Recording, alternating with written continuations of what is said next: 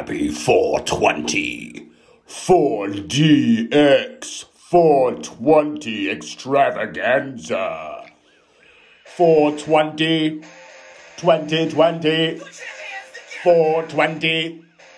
2020. 420. 2020. 420. 2020. I do not consent to search, officer. I do not consent to search. Welcome, everybody. Happy 420. Um, it's a very special, ginormous, enormous uh, extravaganza episode. Um, we have uh, Cooper Andrews, uh, who is Jerry on The Walking Dead, um, who has become just a what a great buddy of mine.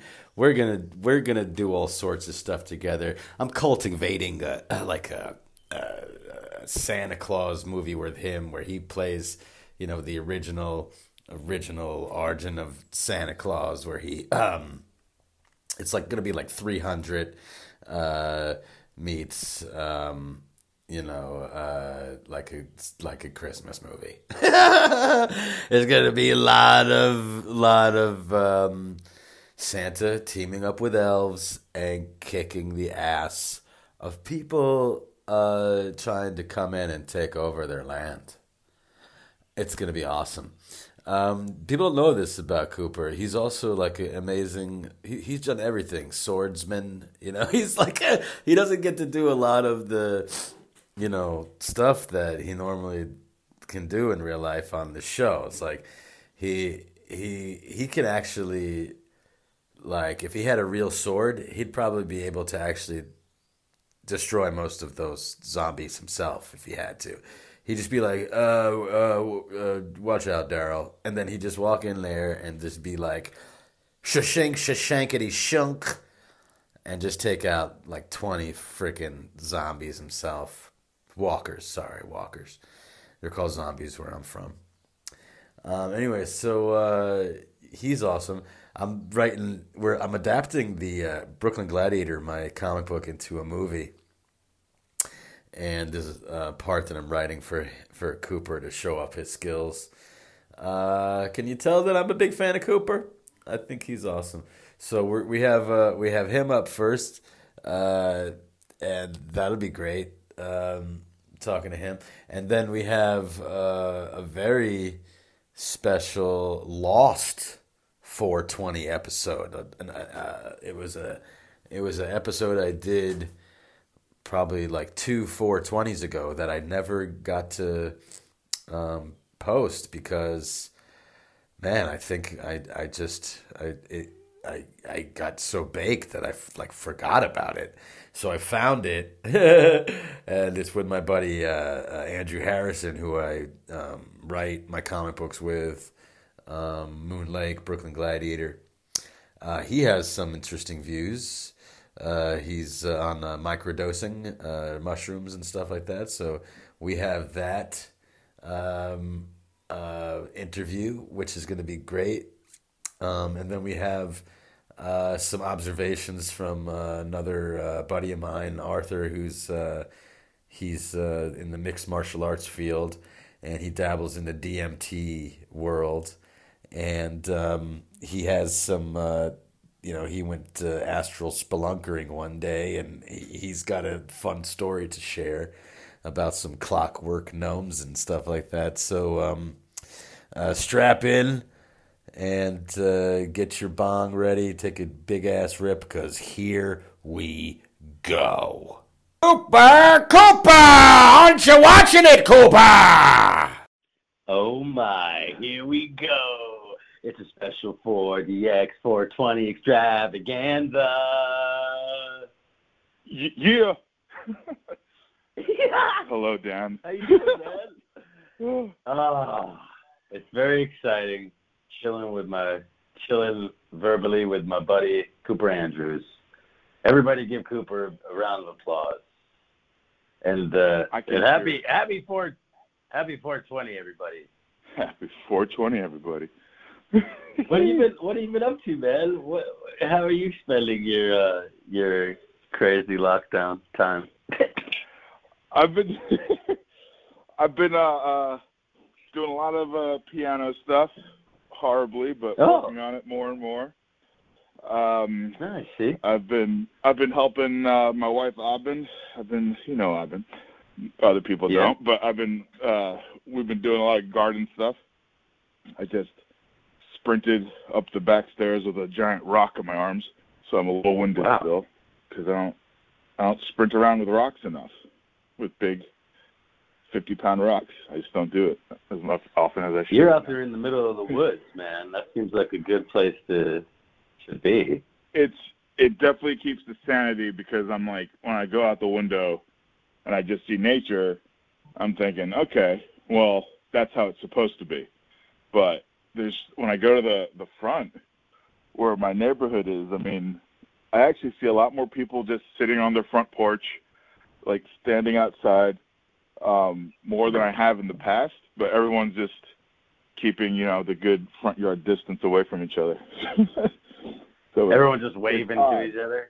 our next door neighbors at one point they just looked at my little dog Belushi. They just looked at him terrified. Uh, Really? Like yeah, yeah, because uh, you know, he's like five pounds, but they're just afraid they're gonna get the virus from him.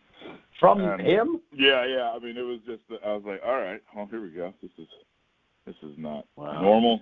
How are you do? How you how are you holding up? Because I don't like. Thank God, knock on wood. Thank God for for my ganja guy. He's very reliable. I it was extremely fortuitous.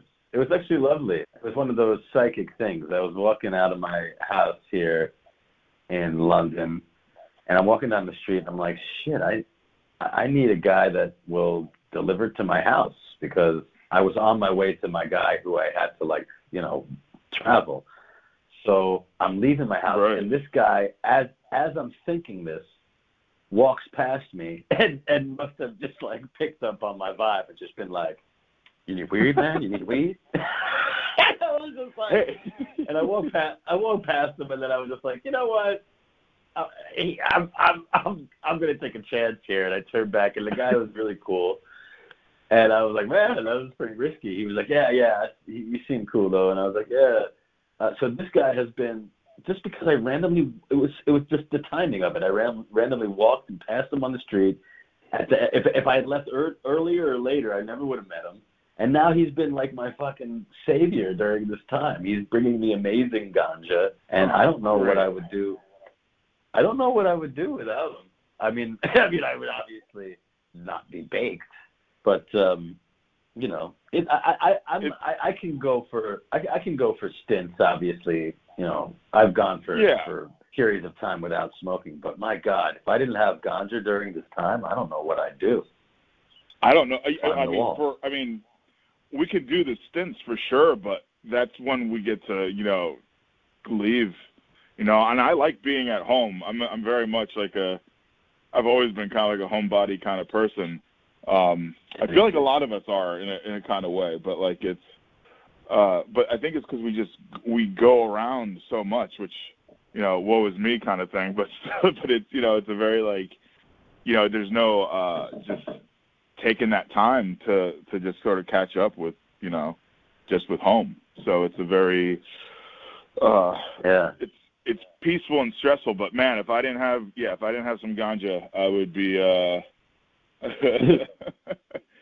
the the world wouldn't be good london london should be thankful for that for whoever is making sure you're taken care of because Yeah, usually You know, it's kind of sparse. it'd be in danger. Sparse in Europe, yeah. i'd be You know, i'd be knocking on been- doors yeah, exactly. hello Uh, I, our, it'd be like Wimpy from uh, Popeye. I'll I'll pay you Tuesday for a hamburger today. Yeah. Um, I fucking, uh, I, uh, I, I, I've been playing. I, I, I think I'm. I don't know. There's, there's definitely a, a TV show or something out of what's going on with me here. I'm like, it's like Mr. Mom here. I'm like, it's like daddy daycare, spending a shitload of time with my kids. Man, it's just like, oh That's my gotta god. be great though. That's gotta be great. I mean, your It's kids are It's- amazing. My kids are great, thank God. knock on wood. They're they're awesome, and but they're also nuts, you know, and they're also like there are moments where they can be just like ear piercingly shrill maniacs, you know, and it's like I, I start to get I start to get PTSD from you know this all this, this shrieking. But uh, what what uh, what are the positives? What are the po- what are the positives? They can't help it. Is uh, I've been they they've been like, hey, daddy, what what shows did you used to watch as a kid? You know, when we when you were our age, and I was like, whoa. So do you know what I watched with them today? No. Oh, I'm, I'm like ten years older than you, but I watched with them Punky Brewster. Punky Brewster. Do you even know what that is? I know the name. Lo- uh, I Right. I know the name. I think, but my mom always quotes things like that. But no, which one was Punky Brewster? Punchy or Your Punky? mom. Oh fuck. Punky My Brewster mom. was uh, your mom. Your Soleil mom. Moon Fry. Remember Soleil Moon Fry? Remember Soleil Moon was- Fry? Uh, No? Oh, no, the moon, the moon side. Soleil Moon Fry. it's just, yeah. This is it's hard to. These these concepts are crazy. It sounds like I'm saying a haiku. Soleil Moon Sounds Fry like I should be watching the girl. this with your kids. Yeah, Soleil Moonfry was the girl who played Punky Brewster, and she plays this orphan. It takes place in the '80s. She plays this orphan who is taken in by. Um, you ever seen? You ever seen Police Academy? yes. Okay, you remember? You remember Commandant Lassard? Remember that guy? Yeah, yeah, yeah, yeah. fucking he was just an idiot. But he was just this blowhard, bustery kind of. Oh, You know, he, but he was like always like, you know, just like Right. doing the stupidest shit. Anyway, he was the fucking he was the dad on Punky Brewster, and uh, and he's hysterical on the show. He's basically this like constantly screaming at her for like fucking shit up in his house, and uh, it's hysterical to me. He's like he's like he he really shouldn't be raising children. He's like this like real he's like this grumpy old fart that's like constantly screaming at her. Punky! so anyway, so I've That's- just been like my daughter. I've just been running around my house screaming at my daughters like the father from Punky Brewster.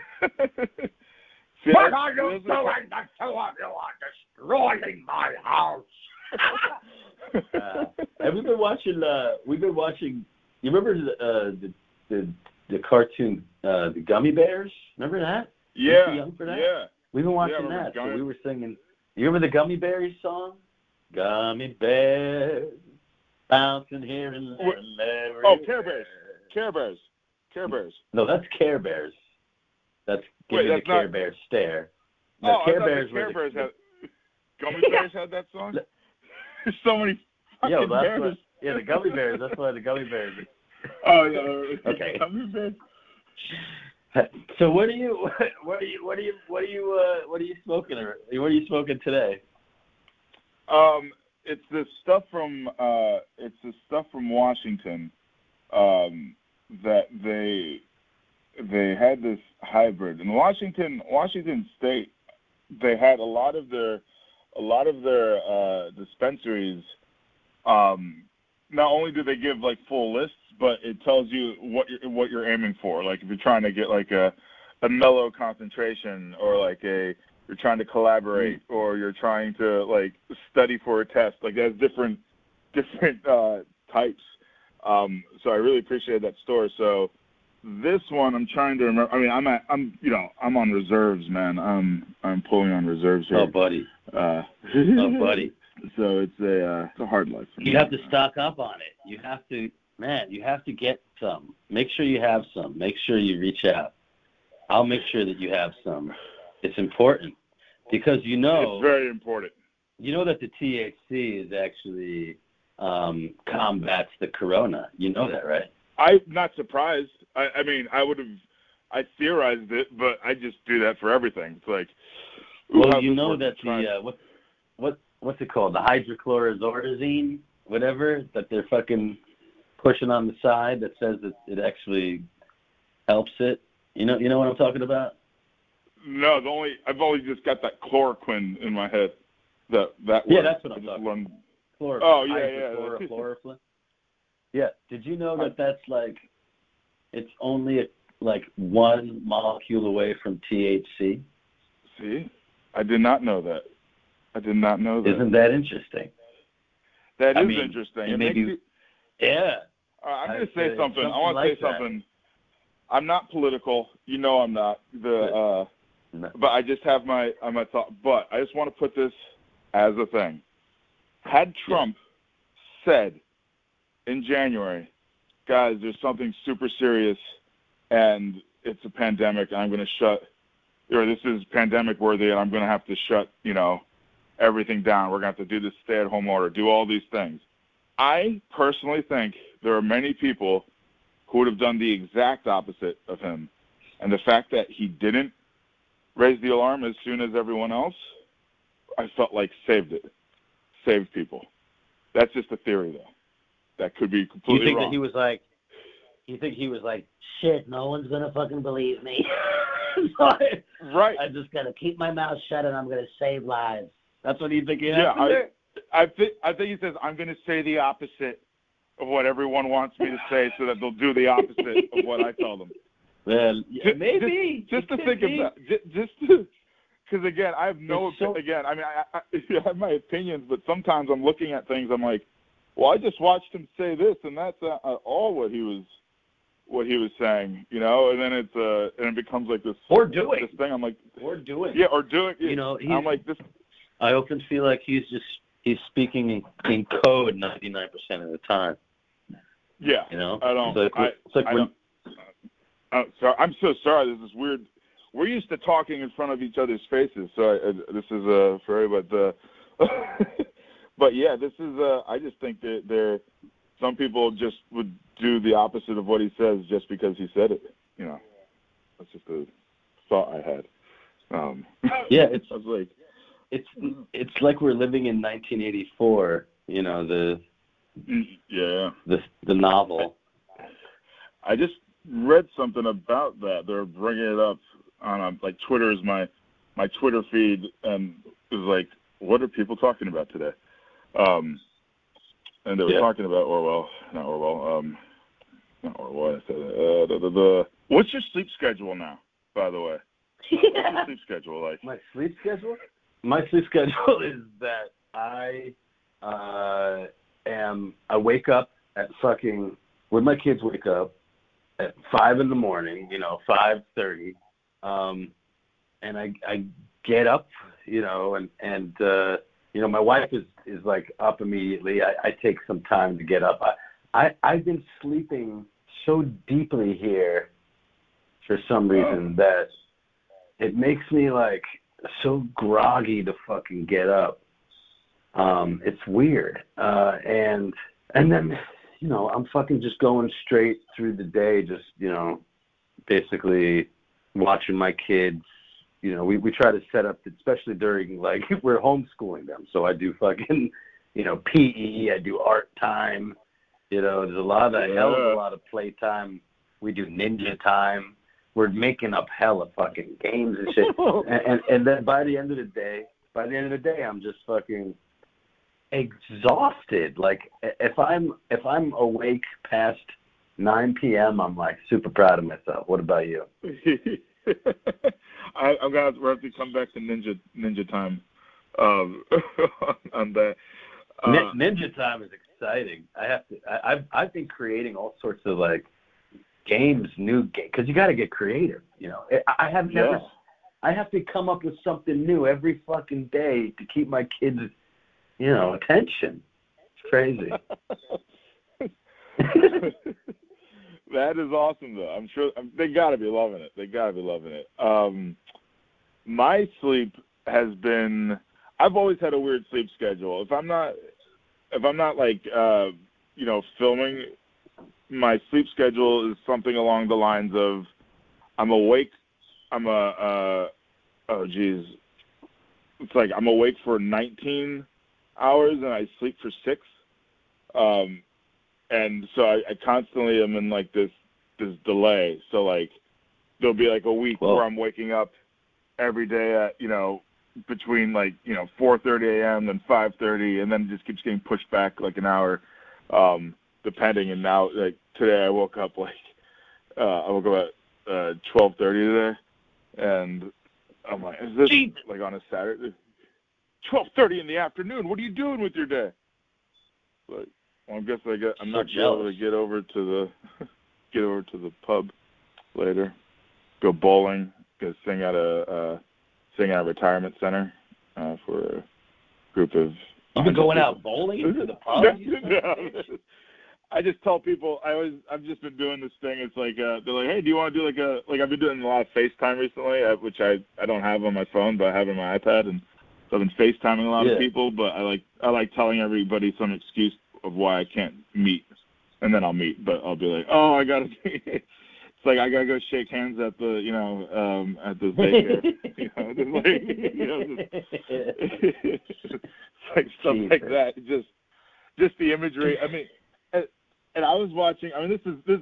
My age, my agent literally told me not to tell people this. Um, this is this, this and this is just conversational. She's not. This is even like career advice. She's just telling me, don't tell people you watch that show. It's like so I've been. I watched Glee. I watched all of all of Glee, and there's so many during this time, and there's so many moments when everyone. I just look if I, if you watch it with the idea that the coronavirus is happening, and just how much everyone hugs each other, how close they are to singing Oh. in each other's faces, like perfect Yeah. enemy. They're just singing in each other's faces, and it's uh, Yeah. of fun to watch.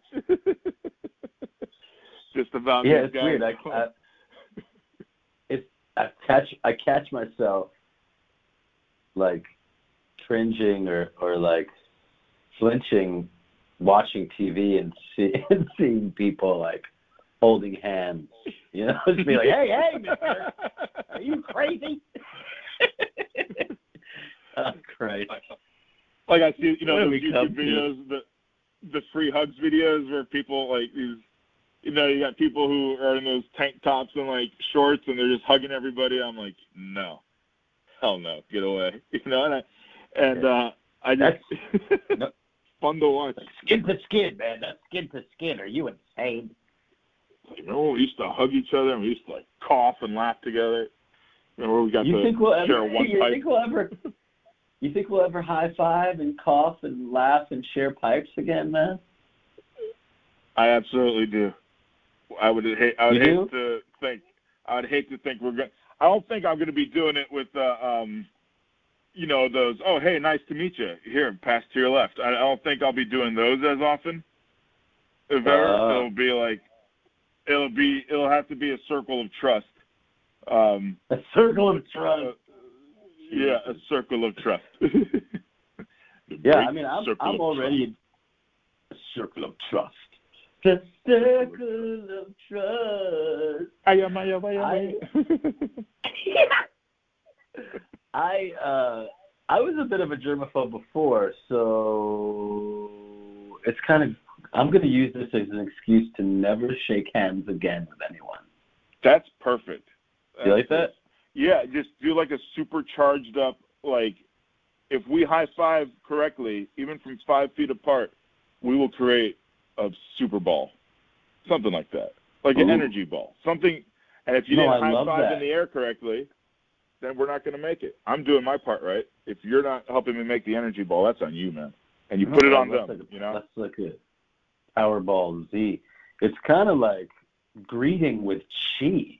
Greeting with chi energy. Oh, I love oh, it. yeah. You go. Well, I was gonna say chai five, but that doesn't. You know, that's a still because of CHI. That doesn't work. Shy five. um, so, hey, do you do you know what your name means? um. So Cooper is a barrel maker, but Yes. but literally, my mom and I got that out of the phone book when I was three. So I always Oh. think of it as Cooper Tires. Um, and then Yeah. and then Andrew Andrew means like manly or something. Yeah. So a manly a manly barrel maker. Manly maker I don't know what- barrels. I don't know what Lawrence means though. That's my middle Oh, name. is that your middle Lawrence. name, Lawrence? Yeah, Well, Lawrence. look it up, man. I'll Yeah, look it up right now. What does Lawrence Um, mean? yeah, people With the W, with the W. Oh, with a W, as in like Yeah. the law. Yeah. Lawrence. Oh. Well, I didn't know that. You know, that's not a that's not that's not a known thing that you have a middle name. Oh yeah, no, it's Um, not a man for Laurentum. Name meaning. What did you say? It's, it's man Lawrence given name. It means bright. That's what it means. Bright. Lawrence is a Oh. masculine given name. Yeah, Oh, bright. bright, Meaning man from manly barrel maker. bright one. It Bright one. It says shining one. The shining one. Manly. barrel The manly shining one. Maker of barrels. Jesus What if that's what if that's how we like that's how we prefer to be referred to by our poetic names. That'd be, That would be What's amazing. uh, what's yours mean? My name is my name is uh let me think here. It's um uh it's Daniel means God is my judge.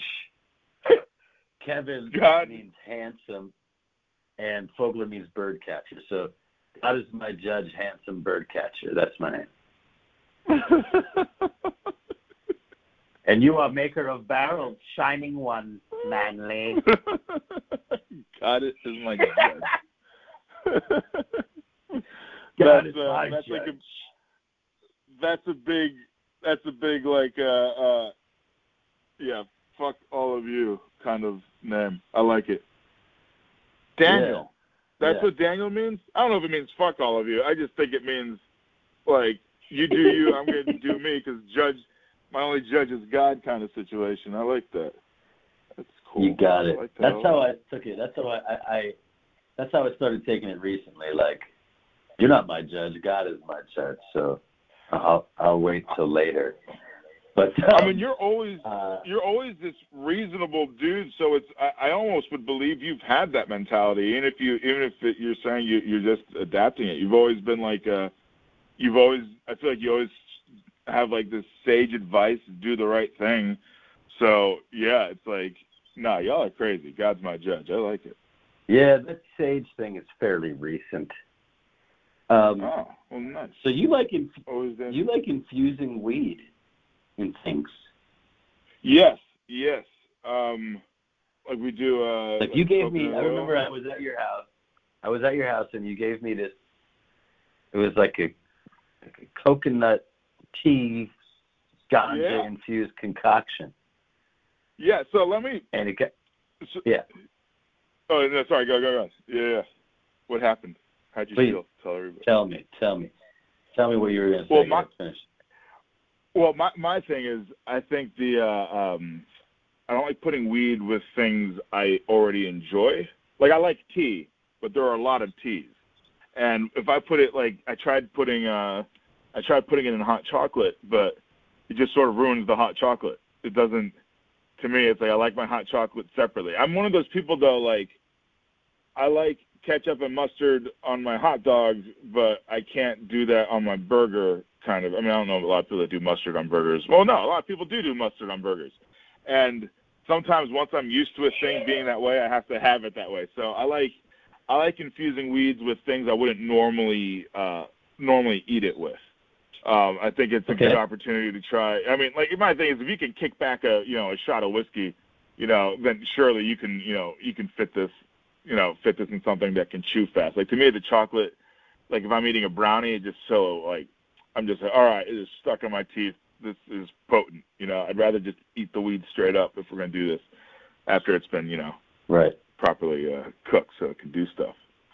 I do think if you eat, because everyone says if you just eat weed by itself, nothing will happen, and I agree. But I also think, well, what happens when your body like burns it up and the acid like di- like you know start digesting it? Like then what? Then what happened. Oh no, I Like- definitely no no no. I definitely I was I was doing this High Times interview and I took this bit really far where they were doing this cannabis cup thing and they handed me the cup and it was filled with these like probably the most delicious nugs I've ever seen in my life. So I'm doing this hmm. like ad for them for the cannabis cup and then I start eating the the nugs like popcorn and I'm chewing, I'm chewing them up, and then and and I'm just and I'm, and I'm continuing the interview. I was wasted after the third nug. Just I was I was just visibly gone, just gone. So yeah, you get you can you chew you can chew on a nug and get super wasted with the right ganja. It's like, I guess- I want you know you know those Boy Scouts of America tins where they put the popcorn in and they hit your mailbox and then um still sell you the popcorn. You know what I'm talking about? kind Did you ever have those guys? Like like Girl Scouts do the uh they would do the cookies. They'd go door to door knocking on cookies, and the Boy Scouts would go door to door bringing popcorn tin tins. Um, Oh, point is that would be perfect. That's a perfect thing for different nuggets. You can have all the different, you know, oh, yeah, and just fill it in there. I've been trying to think of so many devices for because the thing is, I didn't get into weed until uh, I was 30. Um, right after right after we wrapped season seven, um, I started I started smoking. Um, it was some. Uh, so two reasons. One, uh, I pulled my hamstring so bad um, on the on the show that it was bruised, like I, bruised from like the my calf to my ass, pretty much. I had like this bruise going that that length.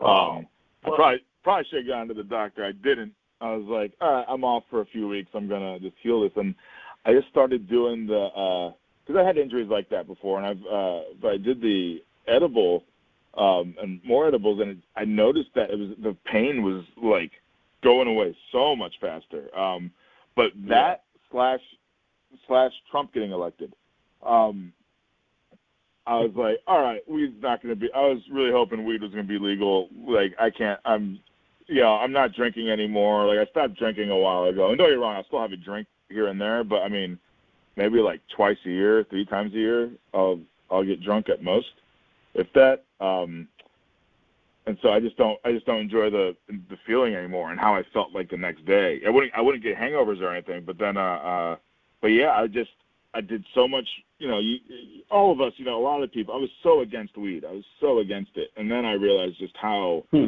corporate it was. The, why why it was not a thing. I'm like, and then I, you know, and I guess part of it, and I and I say when I say Trump, I don't mean it in the sense of like, like like again, like oh, world's going to hell kind of thing. Um, it's just more of a, uh, it's this is me trying to share how non-political I am, but I'm trying to say that like there are weed not being legal was completely was a government thing that when it, in corporations working together like that was just uh, cotton you know that was cotton taking over and I was like oh wow so hemp and weed and all these things that could have been studied that just aren't even being looked at because of uh because of you know these these rich guys controlling the market in a way.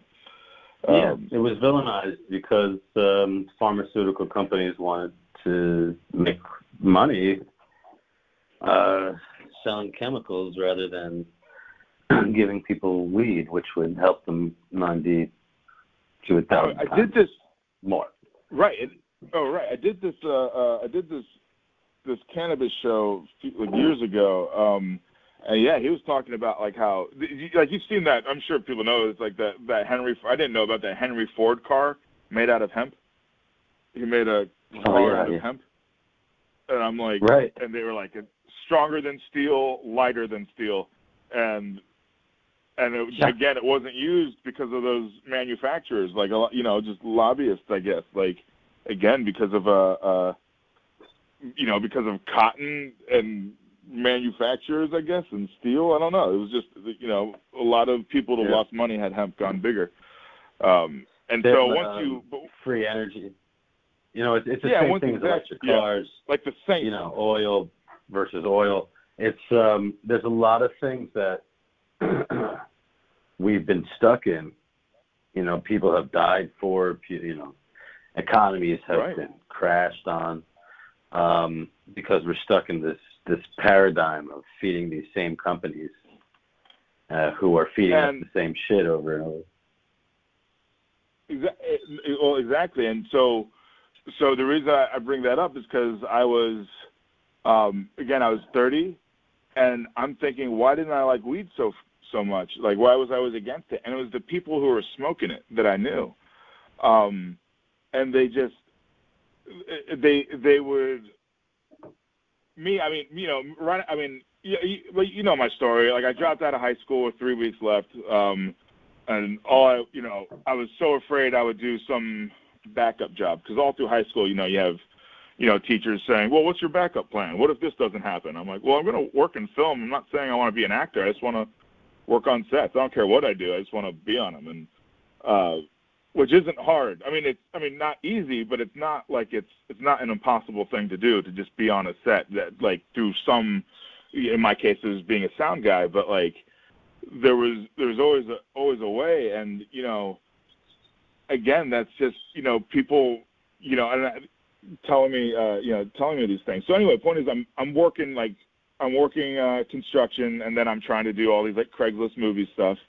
And meanwhile my friends who are you know just working you know working a part-time job and you know going to part-time school and they're smoking weed constantly. And so it just had like this bad look or like the you know the kids in high school you know they'd be it was just like i didn't want to follow that image. And so they represented weed. So Mm. my biggest thing is how, how do we make weed not look like oh hey in order for you to smoke weed you have to you know skip class and uh you know wear a black hoodie and uh and you know and like hang out by the side of a car you know like huddle by the side of a car like you're you know looking at like oh look we created fire like it's a very it always looked you know honestly it just looked it looked weird to me, you know. I was just like, guys, really? It's like you don't want to something else, right? You know, it's like, you know, and, and I also think I have a different, I have a different mentality with it for the, for the fact, and you know, you and I have completely. So, I'm, so this is, I'm just telling my side of it, but the, um, but like I kind of got to figure myself out a little bit before I started smoking weed, and I feel, you know, if you're when you rely on it so much uh, at at an age when I feel like a lot of people shouldn't be using it yet. Um, I think think you know, I don't know. It just it was never a good good. Was never it never looked good to me. Like it just as a not like well aesthetically and I just it, what it represented. I was like, oh well, you guys are doing this and this, and you're you know you're. So I just never understood it, and now I I get it. You know I get it now, but you know I just I I, I enjoy it more now when I feel like I'm like, okay, I know I have to learn all these lines. Okay, let me just sit down. Oh, I know I have to clean the house. All right, I'm gonna smoke this. You know, it's that kind of. Uh, I use it in that kind of way. Well, but, so those are two extremely those are that's like homework. You know, those are chores. And then Yeah. you know people don't normally equate those two together. Wait a minute, you're smoking pot and you're doing your chores. You know, it's like you're being responsible. It's like yeah. It's like, why Uh, not? I mean, yeah. it's like, Like, luckily nowadays, music, yeah, man. I mean, I find obviously I've been smoking for quite a while. I, I found it uh, mm, probably started smoking regularly um, freshman year or like uh, the summer after college. Like that summer after high school. That's when I really found it. Summer after Oh, high school, leading into college, and um, so what was yeah, your first experience like?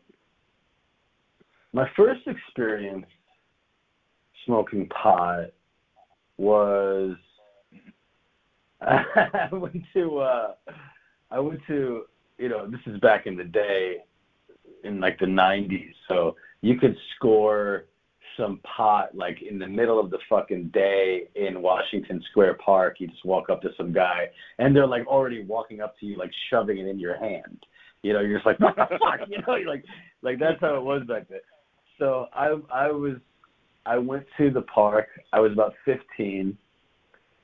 This guy comes up to me, and it's just a pot, pot, pot, pot, like all my face. I was like, yeah, yeah, all right, yeah. And he starts like looking down. He like grabs my shirt. He looks down my shirt. I'm like, what are you doing? He's like, he's like, you look like a narc. Are you a cop? And I'm like, you? I'm, I'm like, no, man. I'm, I'm school, you know, like whatever the fuck. Like, uh, you look like know. a cop. Yeah, I was, I was probably like 17 or something. And uh, so he goes, um, he goes, all right, all right, all right. And uh, he just walks over and he picks up, he just had like over to the side in the bushes his weed stash that was just crumpled up in like fucking paper bags, like it just looked like garbage, you know. And I was like, "What are you giving me?" And I looked inside, and it looked like there was weed in there. It looked like probably the worst, gnarliest. Like uh, I, I never, I didn't, I didn't know what to compare it to, but it was just some swag weed, you know. It was like it was some swag, and uh, so I took it, and I got high the first time.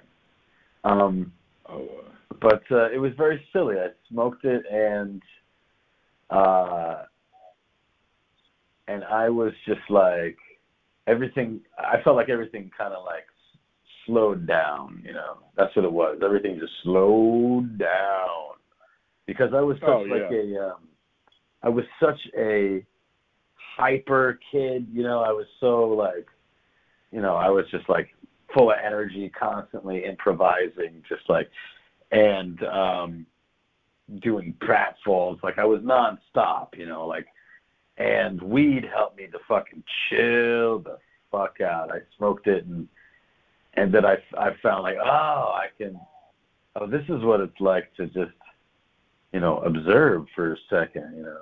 It put me in the moment. yeah, Um yeah. is what it did. Um, in a big way, it really helped me to fo- to focus, you know, and it basically did all the things for me that they tell you it doesn't. you know, it it makes you stupid, and it, you know, it makes you less social, and uh, it made me makes it made me more social, and it made me more creative, and it made me, you know, I, I'm just a huge advocate of it. But yeah, like Same, yeah. there were times I'm sure where I was be- because here's the thing the stigma creates the aesthetic so if you're constantly being when I was a kid I was it was like we were constantly being hunted you know if you're if you're if you're drug of choice if you're not allowed to walk down the street with it it's like you're a fucking criminal so yeah you're going to be in like some fucking black hoodie you know in the shadows with your friends like a bunch of fucking roaches, you know, waiting for a light shine on you. You know, that's what it, you know, that's what it felt Right. like. And going to these dispensaries now, it's it it almost brings a tear to my eye. That's all I'm gonna say. right. I well, I get, and I mean, like, there's this, there's this great place where you, no, no, no, it was, uh, this is at one of the conventions. It was in Oregon, uh, uh, in Portland. Yeah. And they had a, they have that one. It just looks like a steampunk Willy Wonka entrance, uh, and there's like, it looks like the popcorn and candy tubes that just go up the ceilings, and they, you know, they have the drinks and everything. I love the drinks, uh, and uh, um, but yeah, my first my first time uh getting like proper proper high um was there's a few moments. My first time doing edibles, first time smoking a vape, first time smoking out of a bong. Uh each of them were they're different experiences, but all three of them I was laughing like so hard, Yeah. right? Like the first the first month of me me smoking, I was a giggler. I mean, I always giggle, but I mean, this was like, I would. I, do you know like when you have like so many edibles that you and you if you or anything really if you're just baked doesn't matter what it is, but you can get, uh, you can start blacking out a little bit like from laughing too hard because the you know I'm talking about. so Sure. I was in my this comfy those those outdoor reclining metal chairs and like and I'm just rocking at a steady beat and I'm just laughing along since everyone's laughing. I have no idea what anyone's talking about. And I start laughing so hard and I just tilt my head back and I just go to a place where I hear voices, but it's all black, and then I come back still laughing. I came back like my my face was glued in the laugh position. but that happens. Yeah. I fell off. I fell off a chair laughing and woke up on the floor. As in, like, on the. Those are. It only happens. It's not because I'm so fucked up. It's just because I laugh so hard, and I guess the way oxygen gets to the head is a lot different. Yeah. Um, than, you get than- deprived oxygen. but it's there's so many. What's uh, uh? I mean, this is a. I feel like we should be talking about weed today. You know, it's a good day to talk about it. of Right? course.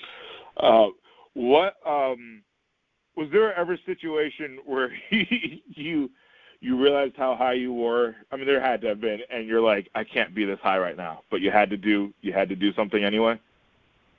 Oh, had the Like whether you're at a job or whether you were like funny. like yeah. Oh God, dude. I have, I have a hysterical story actually. Um, when I was in college, okay, uh, and I, what it was my senior year, and basically, I just didn't give a fuck. I was just like, I just, I was just skipping classes. I was like, fucking, I'm out of here, you know. I just, I was just Yeah. like so over it, and um, I got really baked, like so baked on this like really special. We were like celebrating, you know, in the middle of the day. It was like it's noon, you know. Let's fucking take bong hits and celebrate our seniorship, you know. and uh, so I was just wasted at noon, and then my buddy bursts in and was just like, "What the fuck are you guys doing here? You do realize that, you know, our voice and speech coach, our voice and speech teacher, announced that if everybody isn't in his class this afternoon, that he's gonna fail everyone." Right? he was like, and he was like, so you have to go. And I was just like, what? I can't. I mean, it's impossible. I can't fucking go like this. I just can't.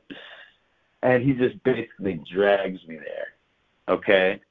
So now I'm in, I'm in class, and it's like, it's like this fucking. I'm late. You know, I'm five to ten minutes late to class.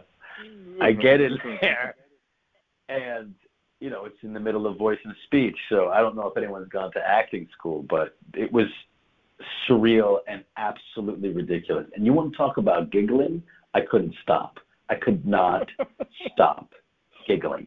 The second I walk in there, it's like this weird, like moody, you know, this pretentious, you know, lighting, and everybody, you know, the entire class is basically li- like hanging over. You know, everyone's asses are in the air, and the teacher's like hanging over as well and he's going, okay, he's so, pretentious. Okay, repeat after me. Uh, ba ba ba, and then the class repeats, oh ba ba ba, and I am just, I, I'm like, I can't do it. I'm I'm gyrating with laughter. I'm like, I can't do this right now. This is ridiculous. I I, I feel like a sheep going, ba ba ba. Okay, so then and, and he keeps looking over at me, and I'm like, dude, I, I, I can't, I can't hold my shit together. I just can't. And my buddy just won't let me leave the class. And uh, so you with me so far? yeah, no, I'm listening. So then he, so then it's the middle of the class, and he goes, "Okay, everyone." he says, "Okay, everyone, we're going to do our um, final project. Does everyone know their? Has everyone practiced their line from the poem? Right?" And I start looking around, going, Uh, going to my friends, going, "What the fuck is my line? What is the line from the poem? What poem? What? What? What?" what? I, I just like didn't give a shit. I didn't care. And everyone's just like, "Dude, you're fucked. I'm not helping. you. I'm helping you out." and I'm like, "Oh come on, someone tell me what the fucking, please tell me what the line is." So then he's like, "Okay, everyone gather around," and, and I'm like, "We start." I'm like in the middle of the thing, so I'm like, maybe if I start hearing the poem, I'll be able to figure out what the fuck my line is. I start hearing this poem and I'm like, I've never heard this poem in my life. Like, okay? so I'm like, please, someone, someone bail me out. Someone fucking tell me what my line is. It gets to me, and He says, Dan, you're holding the, you're holding up the, the, the iambic pentameter. You know, whatever the fuck he says. Oh yeah. And I yeah. go, uh, I, he goes, you don't know your lines, do you? and I go, I have no idea what my line is. I'm so sorry. And he goes, it's okay, Dan. Let me help you. okay? And he walks up to me, and I'm sitting in a circle with everybody. He walks up to me, and I can't sit still. You know, I'm fucking wasted. And he puts his hands on my knees. He puts his hands on my knees, and I'm like, it's so uncomfortable. And I'm just like, I'm trying not to laugh so hard. And he goes, okay, Dan, repeat after me. And I go, yeah. And he goes, I'm rolling, rolling, rolling over the high, high hills. And I start looking around, and everyone's looking at me, and I'm going, I'm like, you're kidding. That's my line. And he goes, yes, Dan, it's a famous line from a famous poem. and I go, okay. And he goes, repeat after me. I'm rolling, rolling, rolling over the high, high. So I'm like, okay. And I just start, I start getting to the rolling, rolling, rolling, and I get through it. And I get to the high, high part, and I just, I just start cracking up. I can't. I can't deal. I'm just like, this is not right. This is surreal. This is crazy. And it's all Hi, hi. Repeat over and over. And finally, I just burst out. I'm like, I can't, I can't, I can't do this right now. I'm so sorry, everybody. I'm like, I was like, I'm so sorry. Maybe failed you. I can't be here right now. I am a lunatic. I just can't. I have to leave. And I was like, please let me leave. And he was just like, Just get out. Just get out of my class. Fucking dragged my ass out of that class, laughing. I oh my stop god. laughing. Oh, I, I shouldn't have gone. I shouldn't have gone. But what was I going to do? So I mean, just to just to clarify, that was your line, and he also knew you were high, and he was pleased that this just happened to be a coincidence, or did he not? Did he not even real? I mean, he's had to. He had to know. I mean, he's. There's no way this is a teacher in New York that doesn't I know think what he knew it. I think like. I think it was all of the above. It was just like this crazy, all it. happy accident. He knew- I, he probably gave he probably gave me that line because he knew I was always skipping class and getting high. You know what I mean? Like he just fucking. It was he had he. He, he he he was just fucking loving every second of it. That sick fuck. Anyway. I'm rolling, rolling over the high, high hill. Is that? rolling, rolling, Correct. rolling over the high, high hill. And then he had me saying high, high, Hey, high, high, over and over and over again. And I was, and, and that's surreal even if you're not high. You know what I mean? Right. That's what, I call those. I do call those. I do call those high moments when when something ridiculous happens and you're not sure if that was ridiculous because you're high or you have to like check with your sober friend. Like, was I really high that that when that happened or was that was that a thing? Like, is that is that really weird? Um, I watched a kid like Yeah. a sober kid ask another sober kid um, for like a drink, and the drink was in his hand, was already in his hand, and I'm like, "Are you high?" Yeah. He's like, "No." What?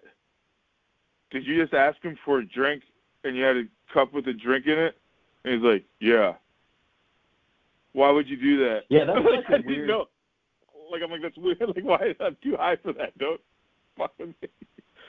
Uh, Yeah, that, I- that's some people don't even have to be high. Like that, that's like a failsafe that was built in from our, you know, our overlords from the very beginning of time. They built in this short-term memory, short lifespan, and sometimes we're just, you know, in a daze. like the normal person. I, Um, I don't know how people. I mean, like, all right. go ahead. I was gonna say real quick on that. How hard? I mean, the frontier, being part of the original colonies, all all of the everything that was like groundbreaking to any country. How could you have survived that stress without weed? I guess people would say, no, I don't know. I, I don't know how they did it. Well, our our forefathers had, had it supposedly. Fucking Washington. They had to have. No, they did. The farmer. You didn't He's a that? farmer. There's no way they didn't. They had to. They've been. No, he absolutely had it, dude. I believe yes, it. was their. No, look at the history. I it. Washington I'm grew you. it. I be- They all all the forefathers knew it was good shit. They it was a huge commodity. They were selling hemp, hemp ropes. What do you fucking think that the the ships and the sails and all that were made out of, man? right, right. That's They knew it was up. how do we make how do we how do we tell these people that weed's cool? I mean, everyone everyone knows now. They're what's figuring it out. No, I Yeah, think it's a slow thing, but it, I, I mean, think- it's, it's happening. It's happening. I think they're gonna. I think people are gonna figure out how they're gonna make their money first, and then they're gonna legalize it. I think that's how it's gonna. Then they'll start selling it. Once, because it, once because everyone, it's like it's it's so it's so versatile. You know, clothing, you know, materials. Fucking, he made a car out of it. That's insane. I did, I, I thought he yeah, I thought he fueled it. I didn't know he built the fucking car. and fueled it. Yeah, it was a car. That's I'll send you the video because I I had to look it up a few times because I'm like, is this real? But yeah, he he they made this car out of hemp. There's shells out of hemp. So um, I'm watching *Halt and Catch Fire* with the wife now. You're in that, huh? We just watched the first episode. When do you come in, pal? I come in uh episode five, and that Five. that's okay. yeah Nice. yeah yeah yeah yeah. I come in uh I come in You a hacker? soon. Uh, I'm a hacker. I'm a I'm a I'm a coder. I'm a coder. Um, who would like to Okay. probably think of himself as a hacker? But yeah, I play I play a coder, and that show that show is so fun to watch. I mean, it's such a it was that was my first show too, um, which you know or So first you- acting. Wait, hold on. You made that show. before The Walking Dead? You made that before The Walking Dead Yeah, Dead? Yeah, yeah, yeah. I was Oh. I was on. It was my third season on that show, and I was a, I was a, uh co-star, guest star. But when I when I look back on it, I'm like, oh, they gave me a lot of stuff for a co-star. Um, but the uh, which I was happy about and shit myself about a lot too. Because again, first thing, and I'm like, I don't belong here. I'm a boom operator. I don't. This is this is a thing. But um, Huh. it was uh, Your story is you have a very interesting story, man. Switching over from sound op. I don't know. I don't know anybody else that has that story. it's it's funny. It's I mean it's uh because like I said, I mean I just wanted to work in film, man. I didn't. I it was all fun for me. You know, I, I really do enjoy all of it. I mean, I, I enjoy the money part more on this side of it, um, and also not being yelled at for things that aren't aren't my fault or yelled at at all for that matter. Um, so I do enjoy that aspect that aspect of the acting, but but I mean just just knowing you're working with like when you're in film, you're working with people more often than other jobs who love their job. Like, you know, you know, you, you know, you're not gonna, you know, my mom, she's an actuary. She loves her job. Like, she loves being an actuary, and she was always, you know, which you know, they do retirement stuff for anyone who's not on that yet.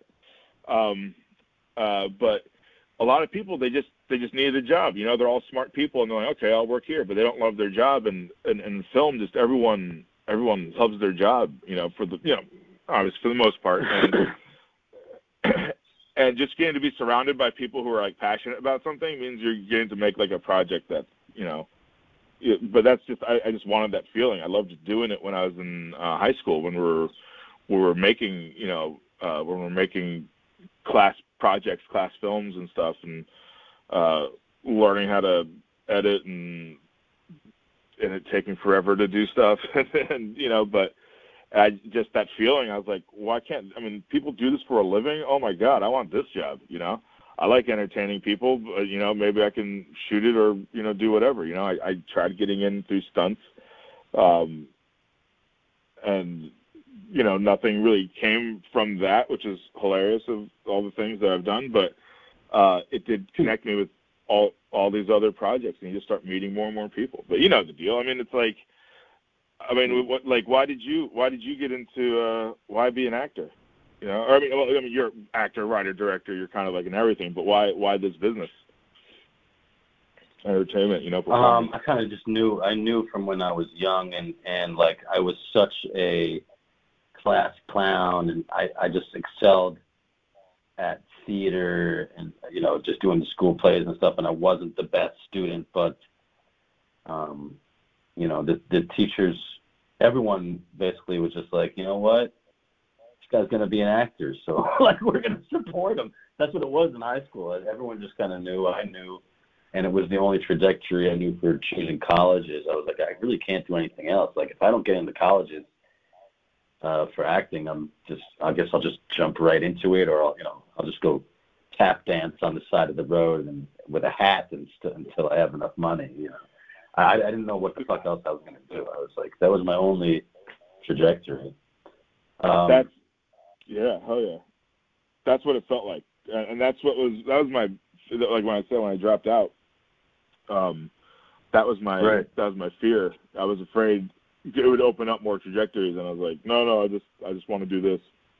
Um, and you know, of course, you need college degrees to do this job. I figured, I figured, all right, I'll just I don't mind like mopping floors or doing whatever type type thing. I'll just I'll just learn everything I can. I'll try to learn as much as I can as fast as I can.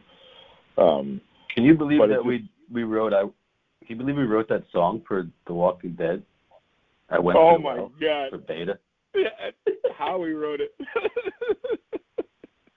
okay, you you tell your version because I I told I told Ryan how I remember it, and it's such a hate.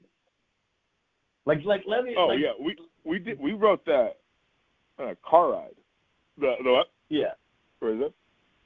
Oh, so exactly. Okay, so we wrote my that. memory. Yeah, we wrote. okay, so my memory my memory of it is we did we we did some convention together, and uh, we were talking about uh, uh, beta. I think it may have been that New Orleans that New Orleans one maybe, or maybe it was before. I don't know. Anyway, it was some. Anyway, we're we're somewhere. We're having fun somewhere, as we do, and we were talking about beta, and you said something like, "Hey, what if we uh like we should write a song about him?" I'm like, you know, it's like wouldn't it, like wouldn't that be cool? I'm like, yeah, but if we're gonna write if we're gonna write a song for Beta, um, we gotta like we gotta get weird. I mean, what was Beta doing? What was Beta like? Beta's doing this now. If Beta's doing this now, he had to have been that had to have been in his head somewhere, or he had to be there had to be something in him to have been able to do that before the apocalypse. Is what we're we're talking about. So we uh, it was like, oh my god, it was like a 16 17 hour day we did. It was like one of our long. It had to be a 16 hour, but it was one of our longest days filming uh, uh, uh, this year, and we had to drive home. And my house is like fucking far. I mean, like it's like 65, 70 miles. It's like an hour and a half or so to get home. Um, and uh, you know, we were doing as we do, and uh, and uh, we just I think you just turned on the recorder, and then we just we, like we had a little talk, and then we just went with like a like a like some. I think we're just like doing little rhythms and and singing uh like these just these lines, and we're like, what was he doing? Like, like the, you know, it's like just get it. I remember just getting weird. I just remember like it's like, oh yeah, and it was like, you know, like uh, you know, it's like hang out with the devil, but the devil said like get like get the hell out of some shit, you know, like just getting get it, you know, it's like he he went everywhere to find the you know, to to get this girl, you know, like what did he like what did he fucking do? And it was uh I remember you you felt I remember you had like you said something cool and then and I looked over again and then you were you were asleep. Um and then and then I was so fucking tired, but like I love I love my car. I love my car, but I still don't fully trust it yet to to do that. So I remember I remember being like, all right, it's like we gotta get home soon. I'm gonna fucking fall asleep. But I remember like, it, I remember I was like, thank God we wore how we wore because I would have fallen asleep otherwise. Um, Is how I like saying. I remember. I remember the heat was just like cooking us in the car. It was just like, remember that? We we were baked warm and the car was baking us. And then I just Yes. remember like going back. I just remember going back and just being like, yeah, what, I wonder if we finished that, you know, and then like listening to it and just being like, holy shit, this is good. I went to It was the crazy. It was was like. Such a weird combination. but it was so but it was so fun because we're like let's just i mean I, I i felt like it was his i felt like it was his his his warning note like his like his uh his letter to you know his his his letter to everybody saying like there's something wrong but it wasn't his like it wasn't his call for help it was just his let me tell you what i think of like what like the things i would do the things i would do you know for this, you Yeah. know, or you know, like the, you know, I was like, none of you, like all of you, are just that that look. But you know, I'm so glad. I thought he sounded great. I thought Ryan sounded great um, on that. It was, yeah, that's it was, the scene turned out great. And they wrote that Um, music, the, you know, like the, all that. Um, it was it was great. It was, it was just I don't know, it was cool. Neil and You doing uh, Yeah. Shazam? Yeah, you doing Shazam too? Yeah, I mean, yeah. Whenever, whenever, whenever they decide to to get it to get it going, um, yeah, I would. I I really want to get back. Uh, I really want to get back on that on that show. You know, the, I was thinking- such a f- fun. I was thinking that they could do a whole spin-off, like fucking series of of just like a TV show of just you and the family, and then and then Shazam just shows up every once in a while, but it's mostly you just like, you know, eight is enough with the family basically. Hello? Did I lose you? Cooper! Cooper! She's coming around, Coop! She's coming around again, Coop! Cooper! Chum the water, can't you see her, Coop? Wow, I think I lost him. All right. Well, that's a good place to stop, I think. I hope he wasn't eaten by the coronavirus. That would be rough. I was going to ask him about Sasquatches. Uh, never mind. All right. I hope he's alive. Uh, happy 420. bullshit. Okay, I want you to state your name and I want you to talk about the, uh, the Clockwork Gnomes. What the fuck is Clockwork Gnomes? I don't know what that is. The elves, dude. Elves you saw when you were tripping on you talking- DMT. Oh, I thought you were talking about some sort of like a musical band. No, no, no. Nah, the fucking dude. The elves, I don't know who the fuck they were. I thought they were just a figment of my imagination. I tried to like trick myself into thinking if I think about something else, maybe someone else is gonna appear. Those fuckers, they fucking knew us up. They're like, ah, you think you can control us? He thinks he can control us. The fucking serpent being comes in and sucks this fucking soul out of me. Ooh, and just like swirls her around in his hand. And I'm like, feeling it like, oh my god, it's like this being is way more powerful than I have thought. I thought this was just a whatever comes in the consciousness, you know, the the, the powers end at the at the conscious level. It turns out to be there's a multiple multiple levels of consciousness. Like even when you think you're outside of a box, there are multiple boxes oh, outside yeah. of that box. Oh, yeah. You know? And the That's- gnomes were just all sexy control, just right? fucking singing, holding hands together, like fucking skipping like this, bro. And you know what's the crazy part? Is that I got to see them in 360 degrees at the same time. It wasn't like I was like turning my head. Like I got to see all around because the the shapes and the the place that you're in is literally another dimension. Yeah, fourth dimension, fifth Probably dimension. past, past than that because Yeah. the shapes that I cannot comprehend. I'm sure if I was like a guy who does geometry or I'm like a, a physicist, I'd be like, oh, this is Sacred uh, geometry. Yeah, this is this, this, and that. You know, like I don't know. I I don't. My brain only has. Here, a ho- hold this for a second and explain to the audience. Like What happened? From you smoked the stuff, or what happened? I smoked the stuff first time. DMT. Yeah, I'm in I'm in this like this weird room of like changing spheric geometry that's constantly like pulsating different like almost like chakra colors. You know what I'm talking about? Like like the rainbowish colors, like very like vivid. And I was like, what the hell are these shapes? It's crisper than crisp. It's like past Blu-ray and HD. I was like, holy shit. I'm like, I cannot I don't even know how to explain this to someone, you know? But this was my first one. And I didn't really get anywhere. There was that reflection, you know, the, the psychedelic reflection of your being, how you are in relation to the earth and people around you. But I've I knew this wasn't like what people were talking about, like the breakthrough. I was like, fuck. Like maybe this is like the waiting room. So I came down, I wait like 20 minutes, and now I'm like, I'm gonna take like five big rips from my vape, you know? And I'm just like fucking holding it, and it tastes like ass, you know? And I'm like, this. DMT. Baby? Yeah. I was like, the smell, I was like, hmm. But every time, the first, after you take the first toke, it's almost like, you know, your, your, your inner voice is like, yo, it's all right, man. This is like, we've been here before. That's exactly how it feels. Like, it's a place that you don't remember, but you definitely know you've been there.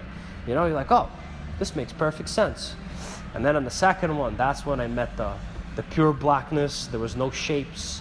There was just a clicking noise at first, and I seen like a snapping hand. And the snapping hand was like all around me, you know? Like bam, like it appears here, here, here. And I'm like, who the fuck? I'm like, somewhere else is someone else is here. And then I see it's this being, almost looks like a Death Reaper cloak, but it's a lizard face. And it wasn't a feeling of fear. Like in that place, fear doesn't exist. Because like I understood fear is like a human condition. And fear is what makes you respond to different situations different way. It's the way you're brought up. There's different forms of fear. You know, the duality of love and fear. You see that you live in love or you love in fear. That's how it is. And fear and anger, they come together. You know, so in that place there was no fear. So when I seen that NT, I was like, what the heck? And it almost like had was reading me as if a book. I was always thinking of like this is like some biblical or like Islamic type of like prophecies that you know there's gonna be like an open book type of deal. So this is like the themes I'm seeing, but I'm seeing this reptile face. And like for sure, for sure knew it was like a re- reptilian face. And it's like, well, well, well, well, well, well. And I'm like, what the heck is going on? I thought in order to get here, in, out of the waiting room, I had to let go of the ego, right? So I let go of the ego and I make it to this part where there's being appears, and I'm like, oh shit, there's no more gnomes, it's just this being, and it's pure black everywhere. And he's like, through this book, it's almost like reading me, like as if testing if I have truly let go of all the things that have ever bothered me, you know, or the things that I have done wrong, or people who have affected me, if I have truly learned it, right?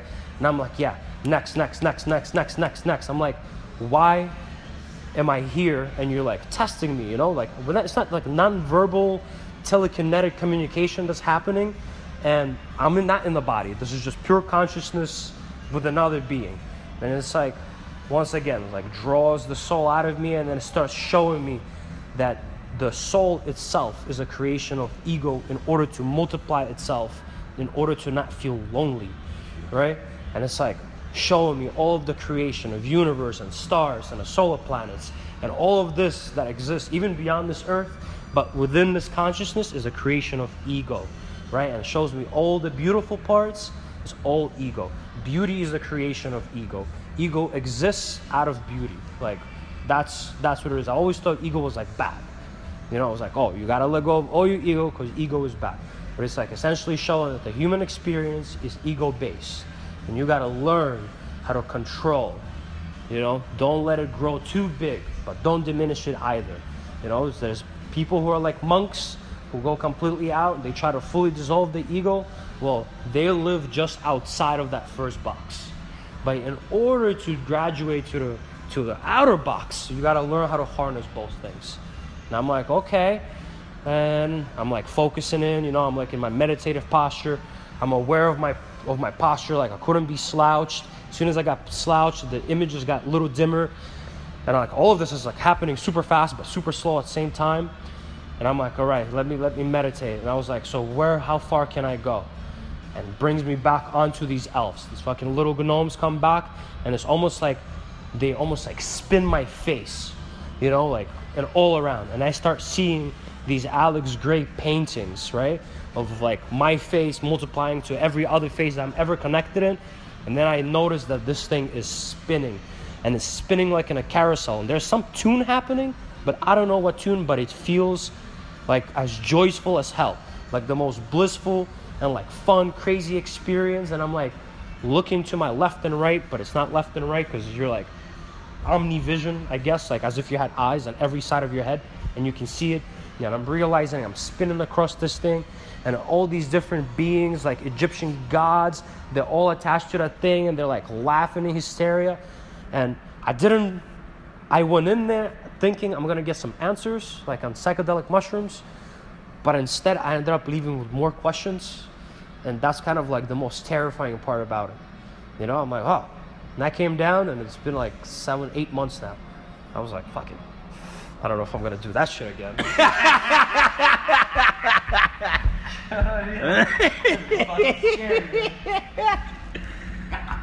Okay, but there's the that, the last story you told me was uh, the part before that when you first got there and you saw the lizard face guy, oh, and then the gnomes came out, and they were just like, ah, he's trying to control this Oh, scenario. Sex and control. Yeah, that's sex all you and like is sex and control. I was like, what the fuck? I was, like, but that's the thing. Before you get there, you have to let go of all of that.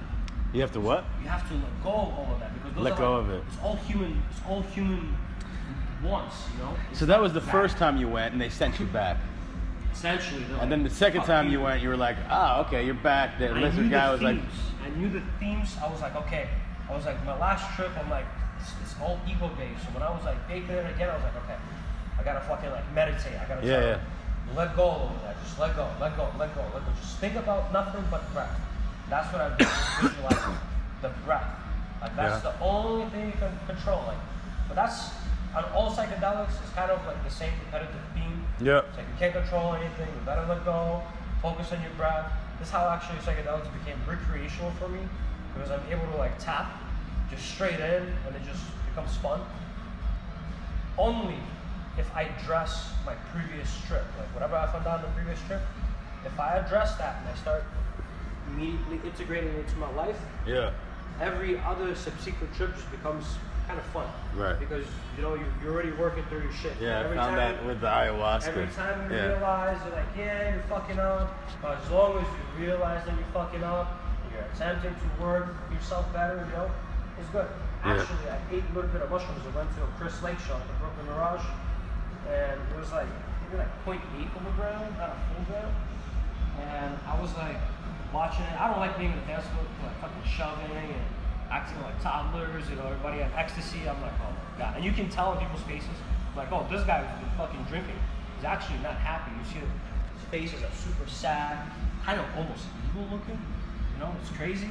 You're like, these guys been fucking drinking. We can tell. We can tell everybody who's like on, on speed. They're all like super tense, like ah ah ah. I'm like, shit, that's not healthy either, you know. And then everybody else who trips, you can kind of fucking always tell. Everybody just always looks like they're like floating. Yeah, like it's- floating through a river. His hairs are all going, you know. It's like their aura, like their facial expressions. Like that's what gives off the vibe. You know, it's the, the body language. That's what gives it off the most. And I'm like, oh shit, this guy is like tripping with me. You know, Yeah. usually the, the attire, you look at the dude, I'm like, holy shit, this guy got a bunch of shapes on him. Like, looks pretty sick. Then you look at someone who's like got makeup on, and you're like, what the fuck are you doing? you know, like you're putting like this is already kind of feels alien. Like anytime I'm on shrooms, I feel like I'm part of the universe. but I don't feel human per se. You know what I mean? I'm Right. like I understand that I'm experiencing something else through this almost like a, an organic machine. That's what this is. Like an organic fucking machine. So I'm always like trying to take care of it as like as, as best as possible to my abilities without fully going, you know, downwards.